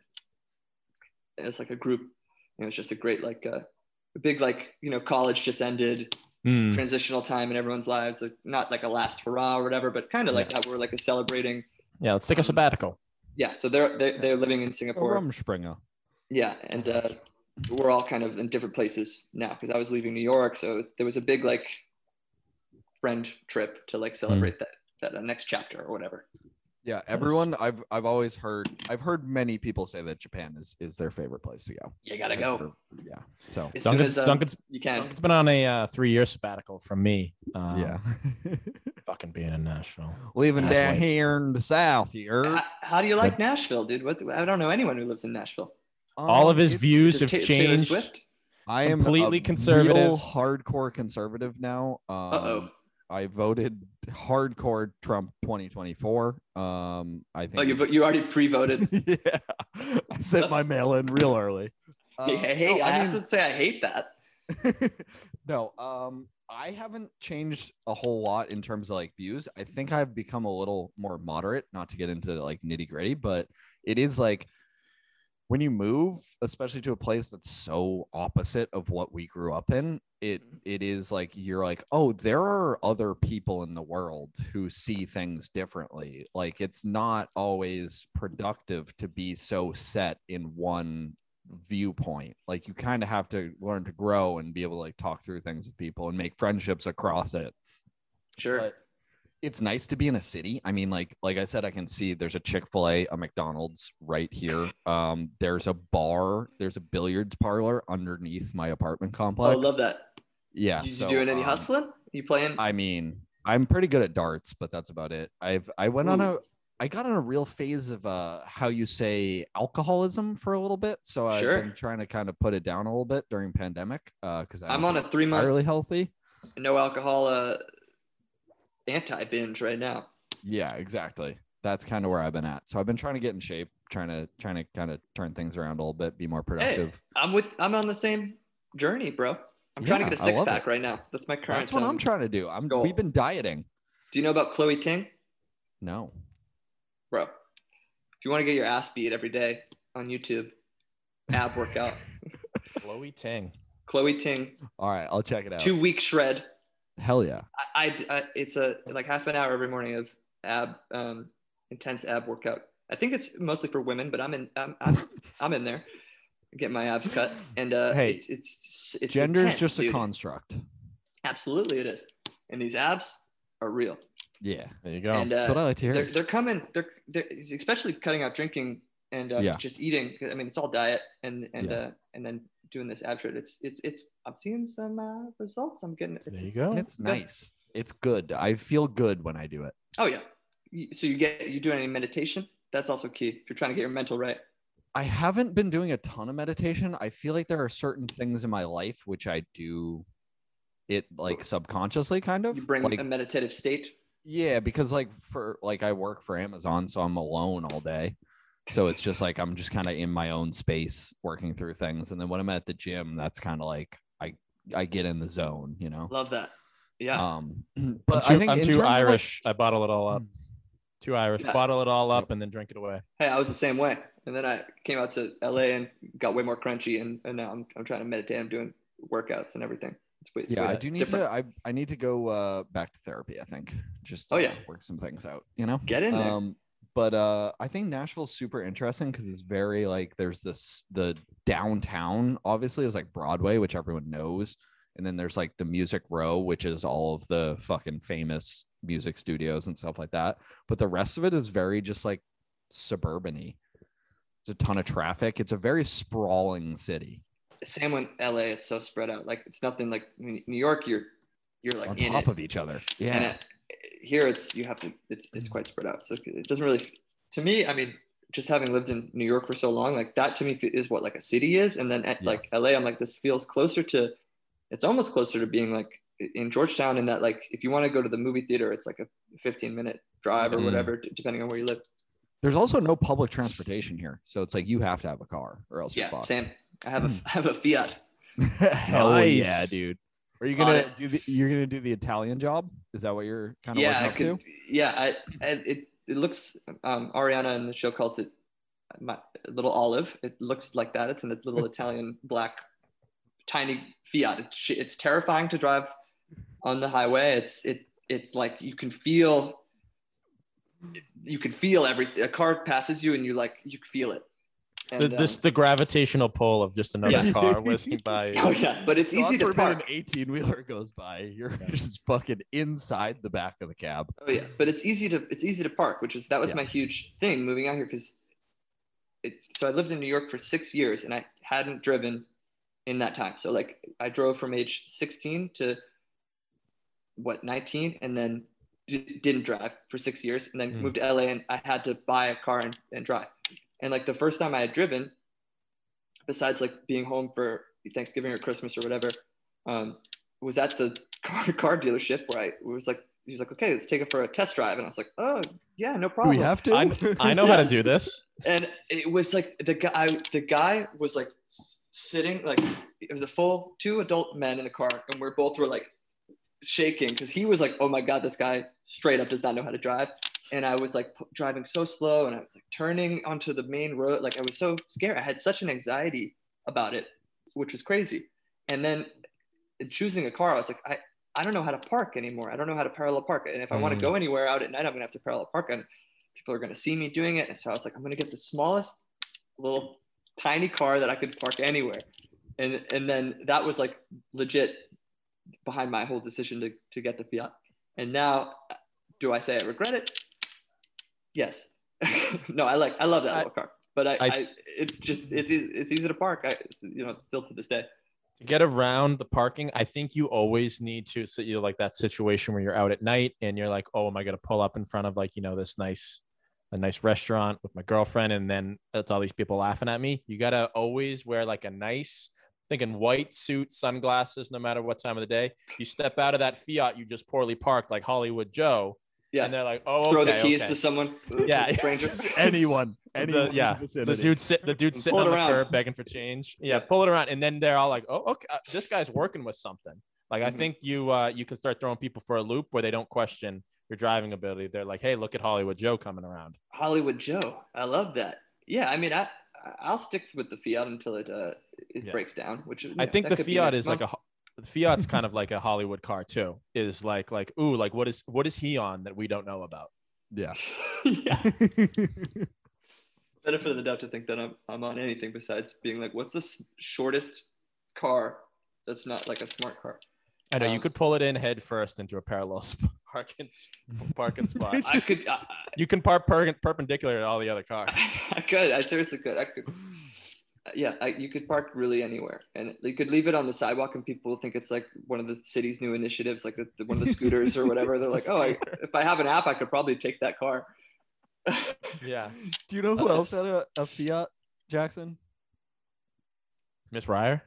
Wendy Fox Who? from Roots. Oh, Our manager at Roots. our old manager. Oh, uh, can, can I guess which color? It was like beige. It was cream. It was like a dark green, like Uh, that was forest. close. How was That's how close. was she as a person? Was she was she good? Horrible. Horrible. Okay. She was very no Fiat short. pride. I don't She want was, yeah, she had a bit of a Napoleon complex. Truly. She, I, she Yeah. was probably the size of Napoleon. Yep. Um, I only got one more question, Joe. Go to McDonald's order. You know, I think like a lot. I know of you're cutting who it out, through but- This, yeah, I, I don't really have it that much, but in when I was a McDonald's fiend in high school, you know, driving around, um, Getting stoned and just getting McDonald's yeah, every yeah. single day. it would be I'd just get to McDoubles and uh, you know, small fry. There you go. Now, I'm all about. I still love the fries, and I I love, but I'm I'm like Mc- McFlurries or an Oreo McFlurry. Like I, I crush one of those. I love that. I think there's nothing really quite like it. I think it's it's it's it's something in between ice cream and Sex. Yes, I know exactly what No, you're no, saying. no. I know No, it's exactly like- what you're trying to say. the, the tech. It's like a soft serve. I don't know, but it's not quite a soft serve. It's got some like stick to like to it. you can picture like Mm, taking a scoop of McFlurry out. It's got like a pull and give to it that is there you go. it's unique. Just like in the bedroom. Just like in Yeah. the bedroom. Yeah, yeah, yeah. Um, I, I that, love an Oreo McFlurry. I would if I had a you know a brand deal with McDonald's like a a J Balvin or whatever. I would Oreo. It Scott. probably it would just be like an Oreo, just be an Oreo Yeah. McFlurry and like a bu- bring your own sandwich. From home. yeah. and, and the Caesar salad that uh, you kept from last night. Yeah, exactly. It's like Yeah. leftovers from home and uh, McFlurry with a big like question mark thing. Uh, yeah, I love the Oreo McFlurry. That's a good question. All right. Do you guys want to get into the draft? This is something I'm, I'm excited. I'm for. excited. I'm excited about this. I uh, remembered. I remembered around D block of uh, this morning. Good. Um, I'm glad you did some prep. So your your t- I have I have um things whether or not they're right or not. All right. So the way we usually do this is guest gets first overall pick, snake draft, five picks each. Um, Joe, There you would you like to start us off? Yeah. So can we, can you just go over quickly what we're what we're drafting just to Yes, that's probably a good idea. Um, so we are going to be drafting our top five iconic movie prop weapons. So the idea for this was like you name a character and then it's like that character's weapon is immediately in mind. Or just like a very iconic prop weapon. It doesn't necessarily have to be stuck to a character, I guess, but Okay. that's kind of it's like how you- I thought about it in my brain. Yeah, you think of that weapon, you're like, hey, that's that that's the thing from that movie. like I don't think anyone's gonna take this because this is kind of like a chalk pick, but Thor's hammer is like an example Yeah. of something where it's like you say Thor, you think of the hammer. That's great. Okay, I'm gonna the first pick. I think, um, and this has been on a lot of people's boards. Predicted number one pick. I think is it's got to be Mace Windu's purple lightsaber. Yep. I I mean, it's just you have an iconic franchise, and then you have an iconic actor, and he's just like I, a lot of people know the story of him just being like, I want to like unique lightsaber, and then it having to George Lucas having to create some whole backstory of like Oh, why he could that. have a purple one or whatever. It's just so funny. But the idea of Samuel Jackson being like, "Yeah, I'll be in your movie. I want a purple lightsaber though." It's like he's like, "Oh, we actually don't have purple." And he's like, "No, it's got to be purple." That's yeah, so cool. and there's the rumor that he engraved like badass motherfucker on the hilt, and he has that somewhere. Like, yeah, incredible. It's just it's. I mean, I, I was tempted to choose the Darth Maul lightsaber because I think that's also That was very on my board. Yeah. You, you, you, you can have. Oh, sorry, I, sh- I shouldn't be saying. No, I mean I think that I think yeah, that's gonna be like I I'm not gonna take another lightsaber. I think that's Okay, yeah. So uh, we'll, you know we'll I think that's kind of off the And board. The purple one, it's the coolest thing. And I, I want to be remiss not to mention, I think my fascination, I like Star Wars as much as the next person. I think it's incredible franchise. Sorry, there's like a little fly in here. Um, I love the old lightsaber toys where you'd like whip it and the lightsaber Yeah. would shoot out and it's plastic. And that to me is way better than any light up lightsaber you could have. I want the one that like extends and it makes that sound, and it's Yeah. like like I, the oh, feeling of the feeling of that. The weight behind it, yeah. Oh, and then It's a even like full, clicking like it, ASMR. clicking it in. Oh yeah, Yeah. I, it, it just yeah, you got you cl- you click it in, otherwise it just start, keeps falling out. You got to click it in. Yeah. There's thousands, thousands of those lightsabers in the Fritz household. Oh yeah, I had I had so I had a purple one, and I loved that. Ooh. And I don't think in all of my Star Wars knowledge, because I I would say I have more knowledge than maybe the average person that, um, but I don't think there's been another Jedi in the cartoons or anything, or even in the comics that has brought out a purple lightsaber. rightfully so, I think. There's one in. Here's where I get into my extended knowledge in Oh, Legend. in legends in legends he loses his memory and then turns to the dark side and no loses dark side loses his memory comes to the light side builds a purple lightsaber and then regains his memory and turns back to being evil and then he has a red lightsaber and a purple lightsaber Okay. to represent the good and the evil and uh he's the only one i think that has a purple lightsaber but he's not like like i said he's legends That was in your fanfic. yeah, I wrote that around 2018. Erotic fanfic. Um, it's on Audible if anyone wants Yeah. to give it a listen.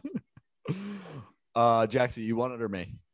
Uh, I'll take it because I've been going last these Yeah. these few times. yeah. I'm going to pick um, the uh, the bride's katana, which does have a name, but, Yep. from Kill Bill Volume One and Two. Um, Uma Thurman, the bride, her katana. It's like I'm gonna butcher something, but I believe it begins with an H. It could be like Hazamaki or something like that. Yep. Um, so, but that that's the the katana is iconic. Chops off the top of Lucy Liu's head. Is it Lucy Liu? Yeah. Chops off the top of her head, and there's that picture of her and Uma Thurman like like chilling together. It's just her fucking scalp gone, Yeah. and it's it's like 2003 like prosthetics where her forehead is extended up another two inches to make room for the the lopped off scalp. But those Kill Bill movies are incredible. That made me fall in love with going back and watching the old like samurai movies from like the 60s and stuff after watching Kill Bill a couple of Oh, years yeah. ago. Great pick. That is a great pick. That if if I had gone two, that was going to be my two overall. go. Um, with my three overall, I am going to take the noisy cricket from Men in Black. yeah, I think that's a really. It's the really really small pistol that just blows everything up. it's when uh, Will Smith is like Tommy Lee Jones and Will Smith are like, "Oh, do I get a gun?" It's like their first mission. He goes, "Yeah, here you go," and he literally goes like, "Here you go," and hands it to him, and it blasts him back and everything, and it's called the Noisy Cricket. Noisy cricket. Good I pick. think we That's- looked at this, definitely looked at the same list here, Dunk. Yeah, so we did. I really went into this. I got my dad in on this. I got Richard in on this. I had a lot of different sources. I was trying to think outside the box because I knew that specifically Jackson goes to lists. So I try to think outside of those lists. the That's not a katana was off the top That's of my just- head. The Yeah, the katana was katana. off the top I of my mean, head. that's like an Just like Lucy Liu. Yeah, right, right off the top. nailed it. um, Uh, with you get a, you get a number.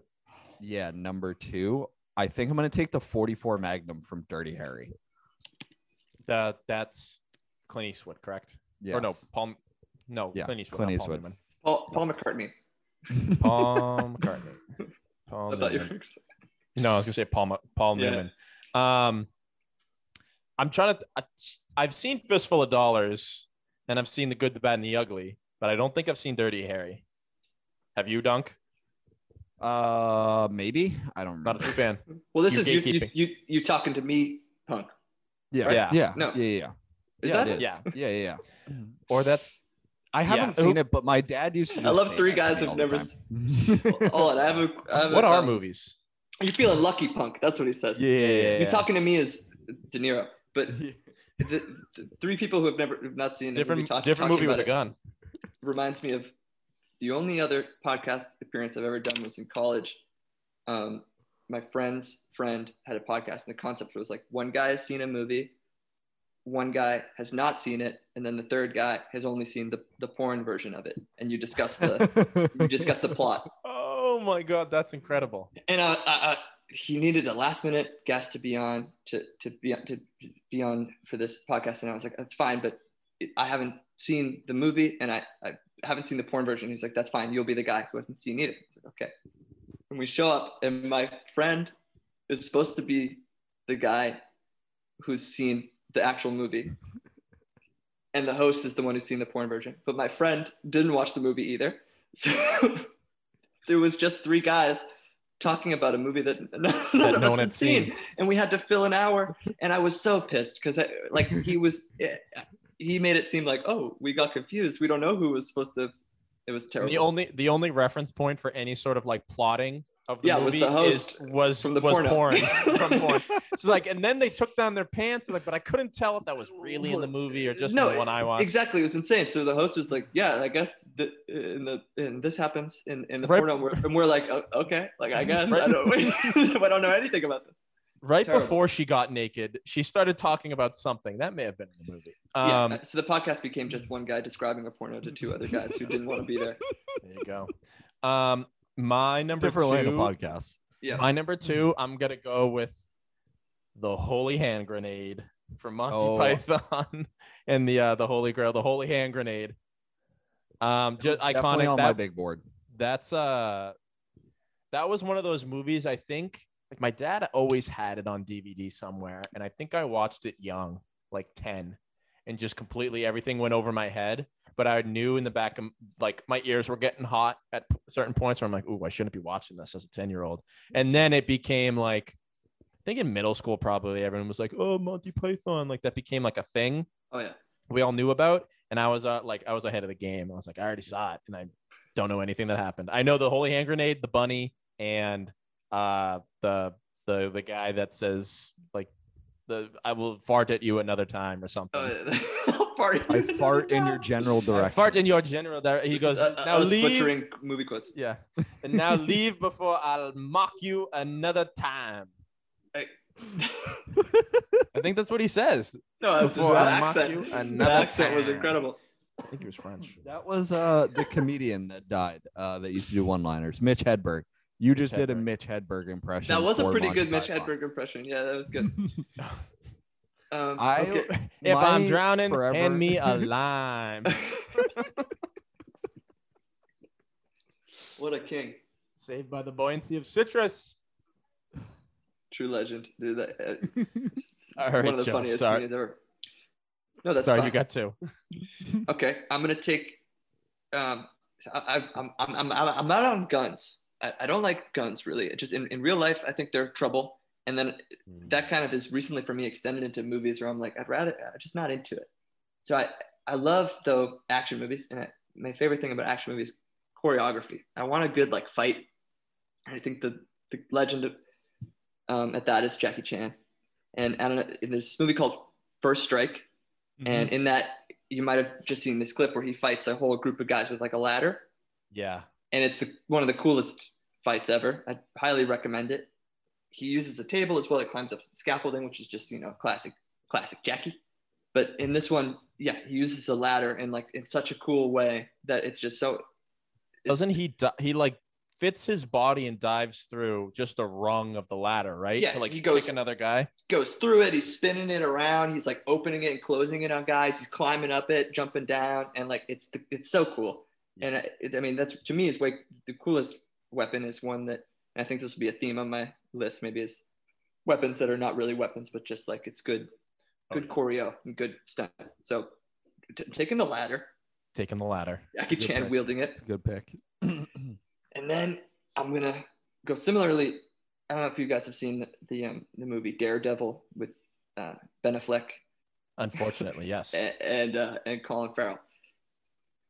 Colin Farrell, one of my favorite actors of all time. He's playing Bullseye, Bulls. the, the villain. He's got perfect aim, and his power, if you could call it that, is that he's got perfect aim and he can throw anything with like lethal force.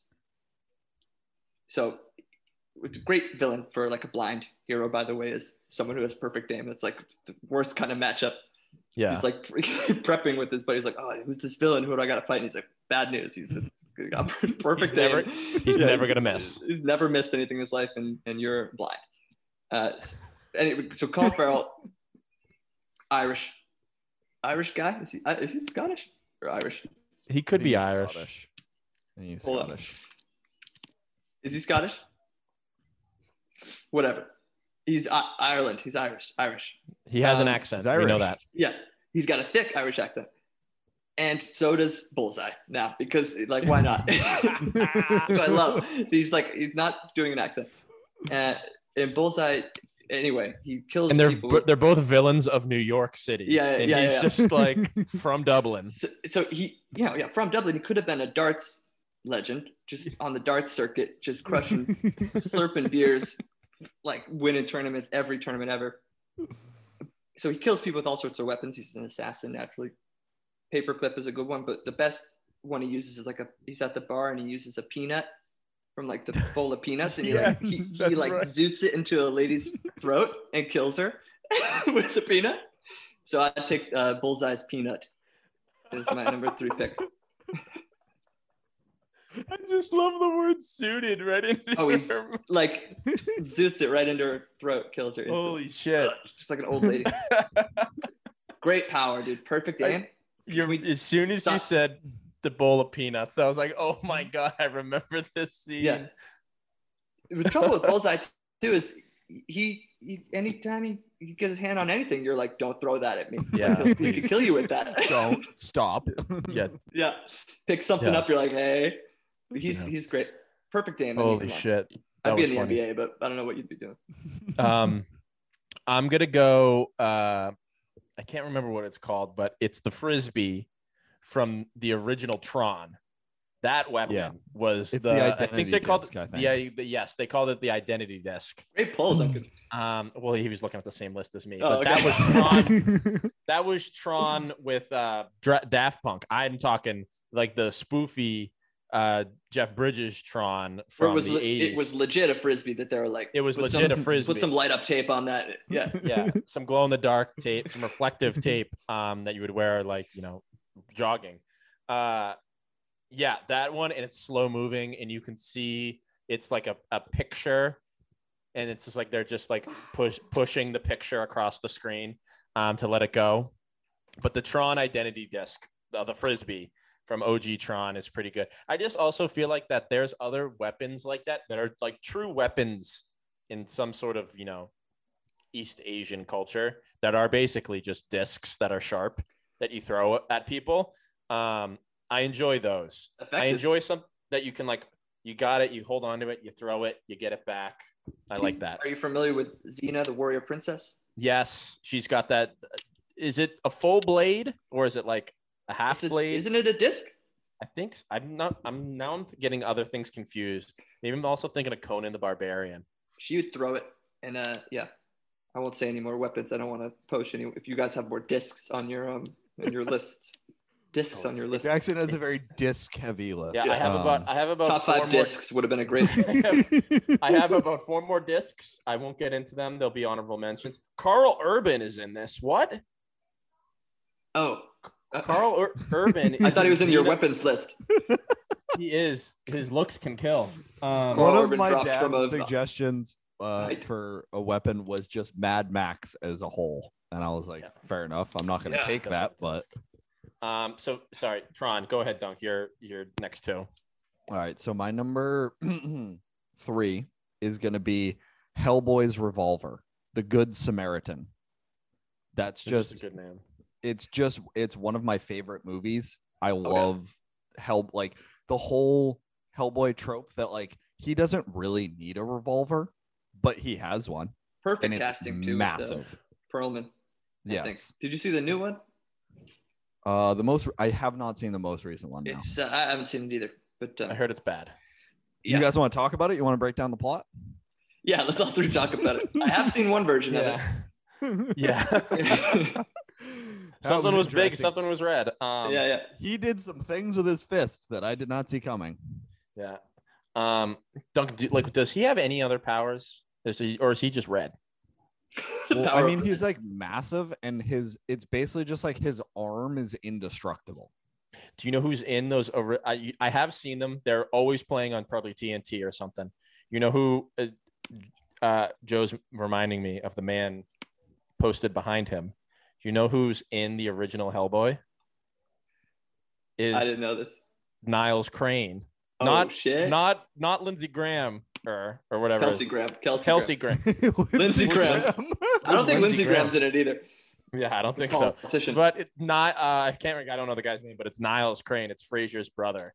Um, is the fish man in Hellboy, or at least his voice is yeah, Da- David Hyde Pierce. David Hyde Pierce. There you go. He's a great very actor. very good movies. I enjoyed them thoroughly.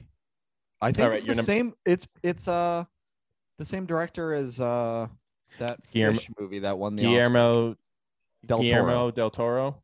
Don't he likes me fish people, on I guess. Shape Big of fish Water, people dude. guy. um, You you my- like? Do you like Shape of Water? or do you not like it? I think it's atrocious. I think it's an insulting movie. I think it's. I would be in the. So okay, it, I don't know. if Hot it's a take alert. It's- No, this is an old movie, but in the movie they want to kill the fish man, right? And you're supposed to As they should. sympathize- You're supposed to sympathize with him. I would be in the town of people with the pitchfork being like, "We need to kill this guy. He's um he's a legit monster. He kills the cat and he's and then the lady is like sleeping with him and he's a he's a creature of a lagoon. He's a monster. He's Yeah. he's a, he's a killer monster and and it's not sexy and it's bad and that movie won best picture and it's Yeah. fucking it's terrible. I hate. I think it's also just the exact same fish man from Hellboy. they They look, look, the they same. look the same. They're Yeah. identical. It's a spin-off, yeah. And his David Hyde and his, well, and dude, his if- if name David is Hyde Niles. Pierce was Yeah. in the shape of water and he had and they You would have liked it that you would have liked I would have much liked it because it would have been funny, but it, it would have been funny. Shape of Water is not funny. It's like a drama movie about a fish man. I hate- Yeah, oh, some art Oh, I hate it. It's gross. It's disgusting, and the fish man should die. It's like With this is that this is an episode of Seinfeld with the pig man in the hospital. We gotta get Yeah. the pig man out of the hospital. pig man, pig man. That's in a uh, Illuminati interns too.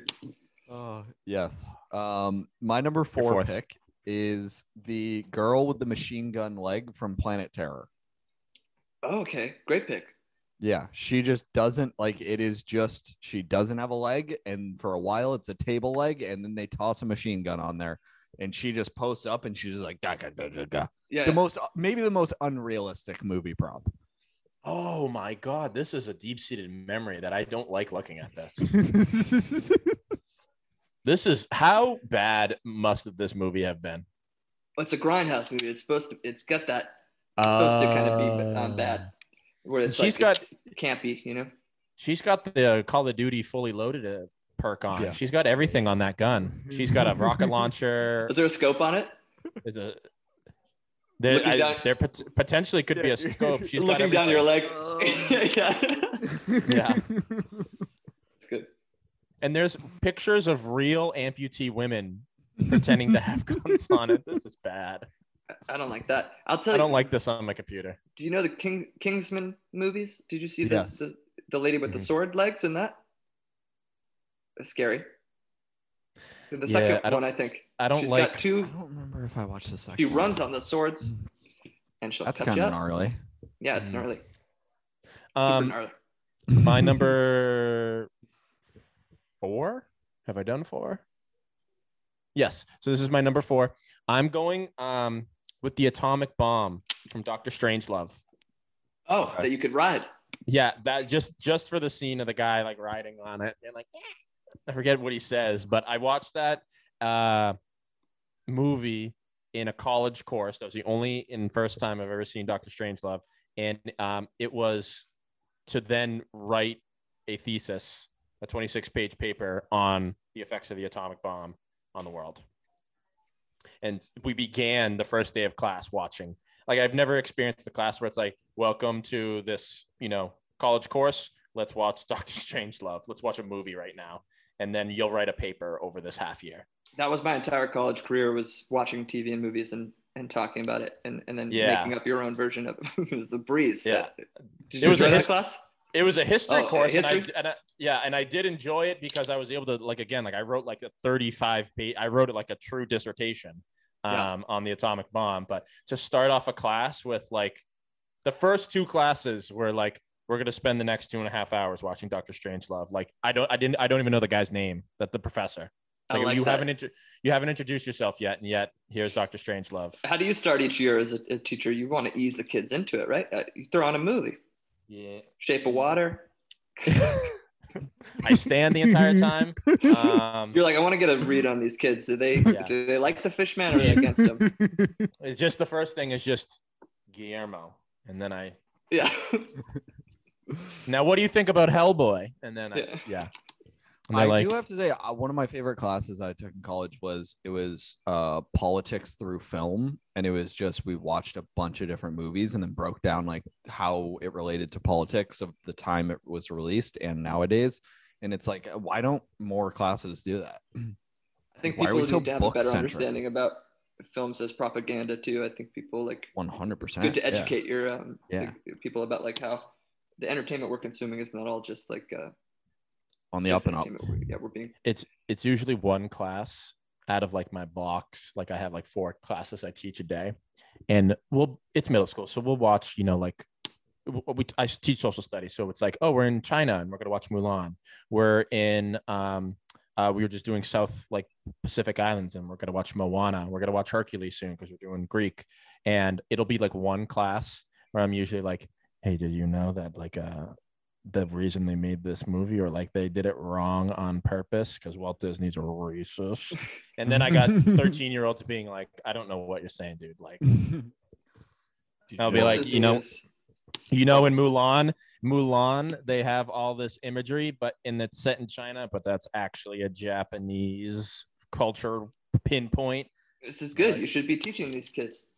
You know, It's good. Hmm. I like that support. Uh, Have you taught them Operation Paperclip yet? not yet. Yeah, Maybe- I definitely maybe- get into that. I think that's something they need to learn how Yeah, to I'm- chew. I want to leave them on a cliffhanger right before the first the end of school. So I'll just I'll I'll give them half of Operation. Nazis. Goodbye, guys. I'll give them half of paperclip, and then I'll just send them off to eighth grade. And they're like all asking their eighth grade teacher about it. like we want to know what happened. and, and then I get fired next year. I get the whole And it- summer to hang out though. Hell yeah, perfect. Uh, is it my is it my pick? Yeah, you got your- we're having- I'm sorry, you got your last two. Yeah. Oh, last two. Okay. All right. I'm gonna go with. Um, you guys seen the Jackass movie? Yes. Do you know that giant hand Yes. That is one of my all-time favorite scenes. that they slap people with, and it's got like a some sort of powder on it that it's just great. I, I'd Yeah. go with that. Um, it's more of a trap, I guess, than a weapon, but I think you, you It can- hurts. It hurts someone, man. I mean, it, that's it that's could what it does. damage. I think truly, like that did like break someone's like ribs. Like they did it like hard enough, and on like the mo- the someone who was like least expecting it, and I think it broke Well, their ribs. Yeah, They got well, you Bam walking holding Margera. anything, that's gonna Yeah. hit you in They the got face. Bam Margera, and I'm pretty sure he had a tray of like tomato soup, and it was just The last time he brings in tomato soup for everyone in the office. I bet. I know. Bam Margera and tomato soup was not a match. I would think Bam would was the happening. biggest villain of Jackass. He was Well, just someone so set him up. Whiny. Like, here, take this tomato soup in, into Yeah. there. Yeah. It's like, okay. But I guess he's now like suing Jackass or something because he's he was like, yeah, Jeff Tremaine and Johnny Knoxville tortured me that whole time. And I was Absolutely. They were torturing each like, other. That was a- 100%. That was the then- point. You made then so didn't- much money. Didn't Bam torture his like uncle into having like a heart attack or something? Oh, like, oh, yeah. did he kill The his shit- uncle? He had his spin-off show and it was just him torturing his parents and his uncle. Yeah. Torture. There you go. torture. Put them in an early were- grave. Bam. So overweight. They they could have been on thousand pound sisters. Like it was embarrassing. I got my last pick here. Yeah. Yes. Have you guys seen the Super Mario Brothers movie? It's from 1993. With John Bob- Leguizamo. Yes. it's sick. It's so good. It's from this kind of go- golden age of movies where like video game adaptations or whatever, where it's it's not it's, it's very loosely Mario. It's as if a little like the producers or the people making the movie had 10 seconds to like listen to a five year old talk about Mario, and then they were like, "All right, that's all the information we have to make Stop the Mario right, movie." stop right there, kid. We got it. and they just expanded on that. So it's it's it takes place in a par- there's a parallel New York where people um, have evolved from dinosaurs, Mhm. and uh, they're kind of like lizardy, you know. And uh, their leader is uh, Dennis Hopper, plays Bowser in that movie, Yeah. and uh, he has a weapon that devolves people. It's like a devolve ray gun, and if you you know aim it at someone or whatever, and they'll turn into a little lizard head guy. Mhm. They evolve from lizards. And if you aim it at a human, they turn into a little monkey kind of guy. And that's how they explain Goombas in this movie. Is that like the Goomba? So if anyone listening at home, Google Super Mario Bros. movie. Oh yeah. Nine, 93 Goomba, and it's the funniest image you'll ever see. It's like a huge guy It- with a tiny he's like- lizard head. Yeah, he's like a lizard, even though he's Yeah. a Goomba. Even though, yeah, yeah. Yeah, and that's so this the weapon is a, the devolve ray, and I would I would use that I think on my enemies and turn them into little monkeys or whatever. Uh, I think that's a very funny weapon. it's I like rays that you know they're not guns or whatever, but they'll turn they like science rays that a supervillain would think of. You know, devolve ray is great. I find that like the marketing, like the the movie posters for this, it's so not Mario, but I do love it. It's like black and blue was like the color scheme for some of these movie posters, and there's like shining lights, and that's just so Mhm. not like what Mario is now. But I really lo- I, I like it. Well, as a, like a middle finger, I think to the to the fans or something that just to be to like really keep you watching. They they wear Mario wears green, and Luigi wears red for like a big part of the movie until finally they get into their like outfits. They switch outfits, and you're like, ah, finally, it's really satisfactory to watch them in their proper colors. But it's it that kind of stuff like. It's you got to watch it. I, it's a highly I'd highly Yeah. recommend. I think it's one of the funnest movies. It's like it's so it's so unique and, and- Yeah. and good. And I forgot that I just looked at the picture that Dennis Hopper has like this like blonde white hair that goes in like strips, like Yeah. spikes down his head. Eh, there's And- a lot of mhm. a lot Yeah. of that a lot of great costuming There- there's a lot of like goo and slime in the movie Yeah. it's it's Is fun it's a good Ant-Man time involved? was ant-man yeah uh, it was His goo centric. just all over the place. Oh, uh, Fisher Stevens was in this, and he's you see you've seen him everywhere. He's got like a huge bulbous head, and I don't know who he plays in this. He's uh he's if anyone knows uh he was one of Phoebe's boyfriends on Friends. yeah he was just he had in like lost this long flowing hair. he was in the last season of lost i just watched Oh really? Oh there you go, full circle. huge head He- huge head He has it, I think it's more or less his neck is really thin. He's got a pencil neck. B- big bobblehead energy on, on, on Oh, Fisher. Cool. That's a, speaking of cool names. Bring it back. Fisher, cool name. Fisher Stevens neck. This is a Google search right now. I that auto auto filled for me. Wow, what a thin, what a thin neck. My weapon is Fisher Stevens' neck. neck. Yeah. it's like a whip. Um, my last one. Um,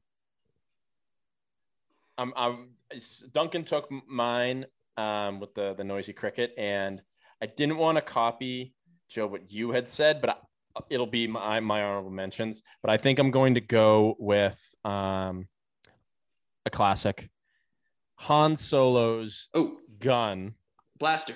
the blaster. It is the DL44. I do remember that off the off the noggin, even though it was on some of the lists. That's The got DL scope on it, doesn't it? Yeah, it's got like this little side thing, and it's like, uh, and I love too. Also, the more you look at it, if like there's because there's like images of it, you can just find like the whole gun. The more you look at like the original prop, the more you're like, oh, that's right, they made everything for like the original Star Wars out of like garage garbage Yeah. parts. Yeah. The more you Well, look it, at it, it like, was "That's- a real gun, and they just put Yeah. a bunch of stuff on it to make it Stuff on- look like it's not something you The- would use on the- planet Earth ever. The muzzle of the barrel looks like you know like the the food stopper that's in my sink right now. And it's like this big silver like wide circular thing. And then on the on the side is like a scope but it looks like you know a travel toothbrush case glued to the side. And like the handles like made out of like felt and stuff. Just an like an all truly iconic like gun I, I'm, Uh, look, looking at it now. I pulled up a and it, it looks like more old. It like it's supposed to look sci-fi, but it, it looks more like a precursor to a gun. It looks like something that would exist before they figured out how to make guns properly. Yeah. It's, It was like a so failed Nazi experiment gun. Yeah, They're like, exactly, "Ah." this works Yeah. really well for certain things, but not for other things. Not for what we wanted Yeah. it to do.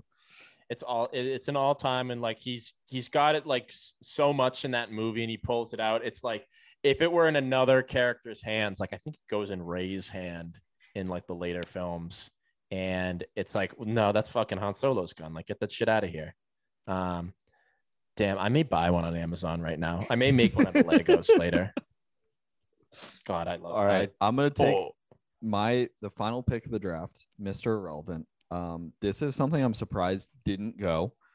I would say this is almost as iconic as anything else on this list. Oddjob's hat Oh, from yeah. the James Bond movies. that goes along with my di- i like my disc But you think that's more iconic than De- uh, Deadeye's, De- Bullseye's peanut? peanut It's one of the most iconic I weapons ever. that. Yeah, but I mean that's I mean I remember especially like playing GoldenEye on like PS2 back in the day, and you just fucking throw Oddjob's hat all the Oh, time, Odd and then you have to run and chase it. As a kid too, it's scary to because then anytime you, you see someone in a hat, and you're like, oh, that guy's like armed. Like, yeah, Yeah, it's like when. Bullseye picks up an object. You're Yeah. like, I'm on alert. I'm on Yeah. high alert. um it- a little bit uh like i think of peaky blinders too that could have been like when they got the razor blades in their hats and everything Yeah. um i would love to because i think that's what they actually did back then in 1920s england when you had like your Kangol hat um, and you would put razor blades in. Yeah, that was Kangol hats, right? Um, Kangol hats, and you put razor Yeah, blades yeah. in it. And then I'm assuming James Bond's like not stole the idea, but like got inspiration of like we're gonna hide a blade in this guy's brim of his hat and everything. Um, finding the history that's that's I like Oddjob. Odd Job was a Good cheat pick. in that game too. Yeah, absolute cheat. Do you have one more? That was it, right? No, that was it. That was it. Honorable Um, mentions. Honorable mentions i'll go quickly. I had the noisy cricket too. I had um i recently just watched all the daniel craig james bonds.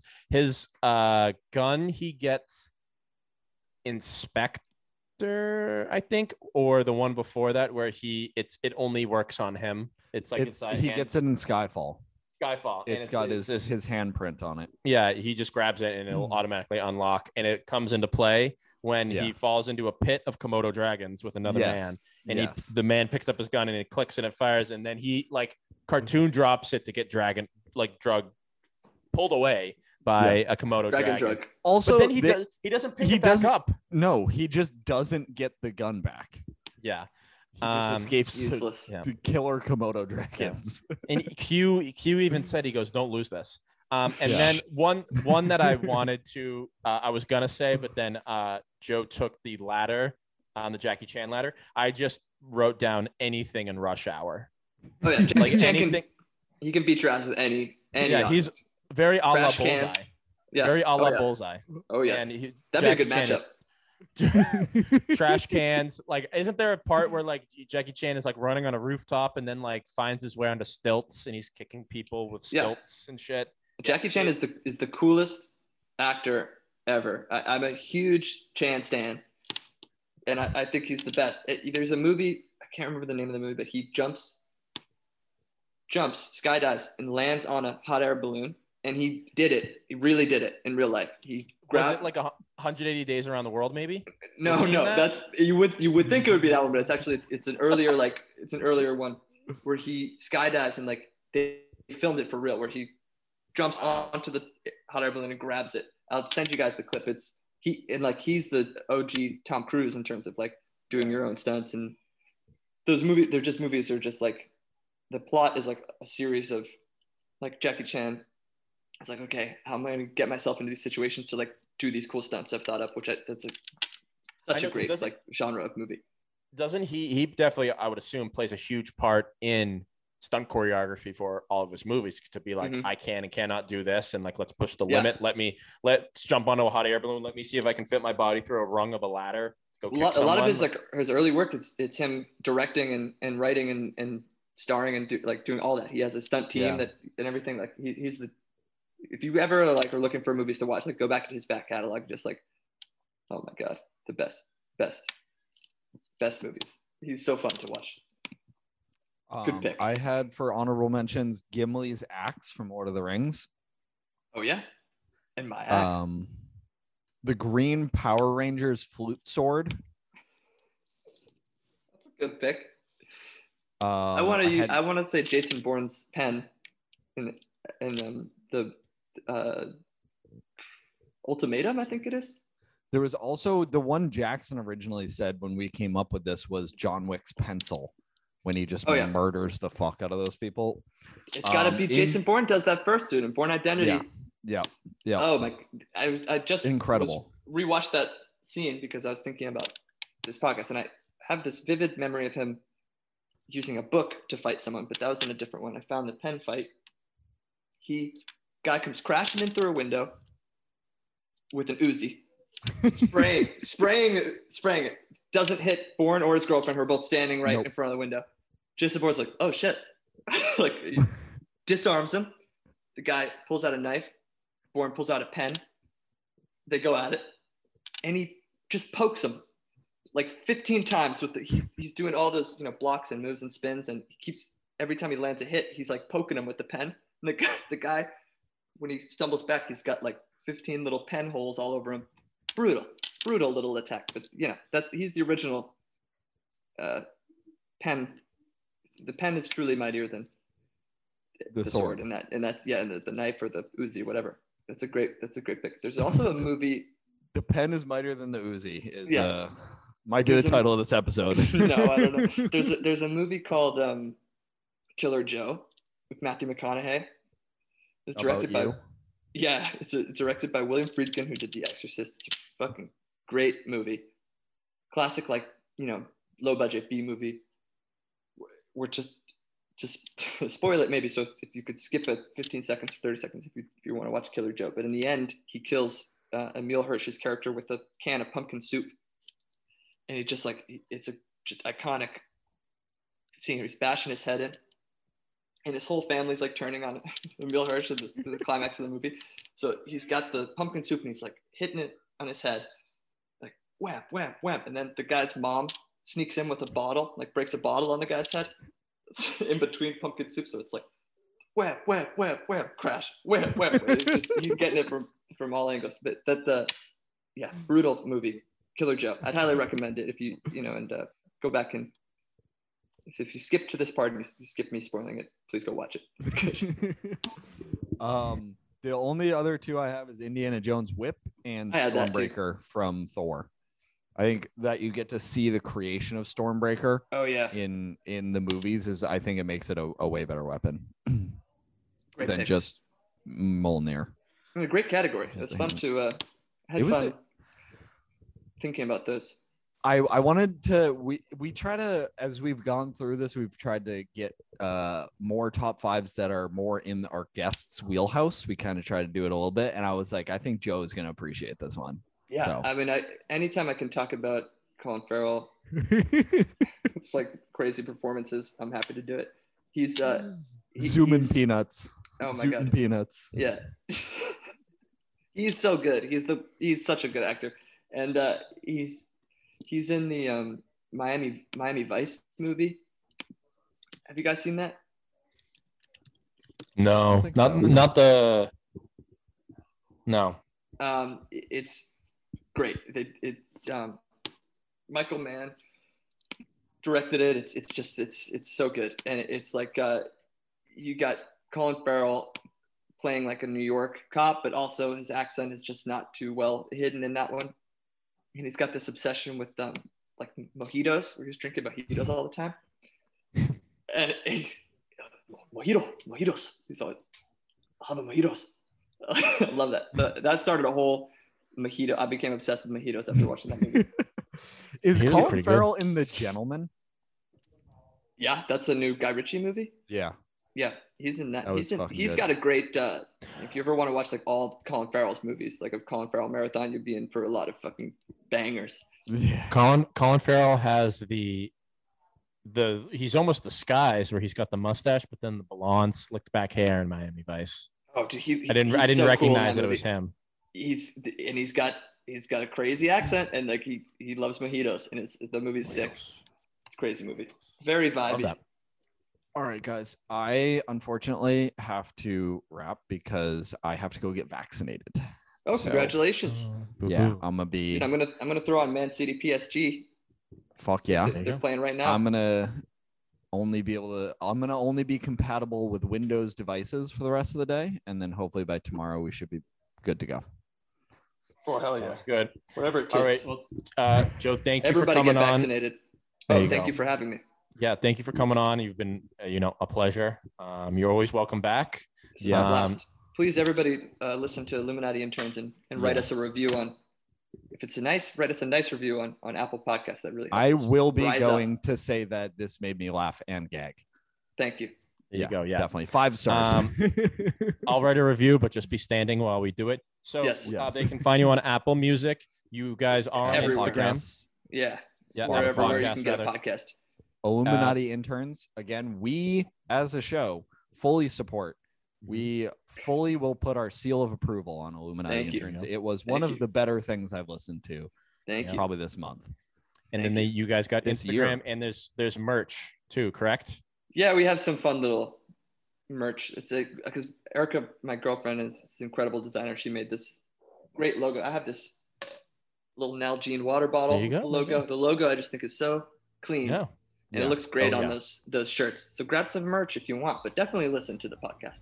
There you go. Let your friends it. know. Let your mom know. Let everybody Um, know. Let everybody know. Again, Joe, thank you. Duncan, go um, reprogram your operating system. Yep. And uh, this has been the fucking Troll and Stone podcast. Keep it sleazy. And I'm out. Peace out, you fuckos. Only facts I will shoot up. Baby duck if it quacks with a Ruger. In the sky. Sky fall, fall. And they tumble. And We will Adele song. James Bond. Remix. Top billing, come cops and billing it. Shots is blocked, shipped out, and bought, and y'all can I say? We top billing it. Valiant without villain it. Viciously found victory. Burnt towns and villages. Burning, looting, and pillaging. Murderers try to hurt us. We curse them and all their children. I just want the bread and bologna bundles to tuck away. I don't work for free. I am barely giving a fuck away. So tell begging Johnny and mommy to get the fuck away. Hey, yo, here's a gun, son. Now run. Get it the gut away. Live to shoot another day.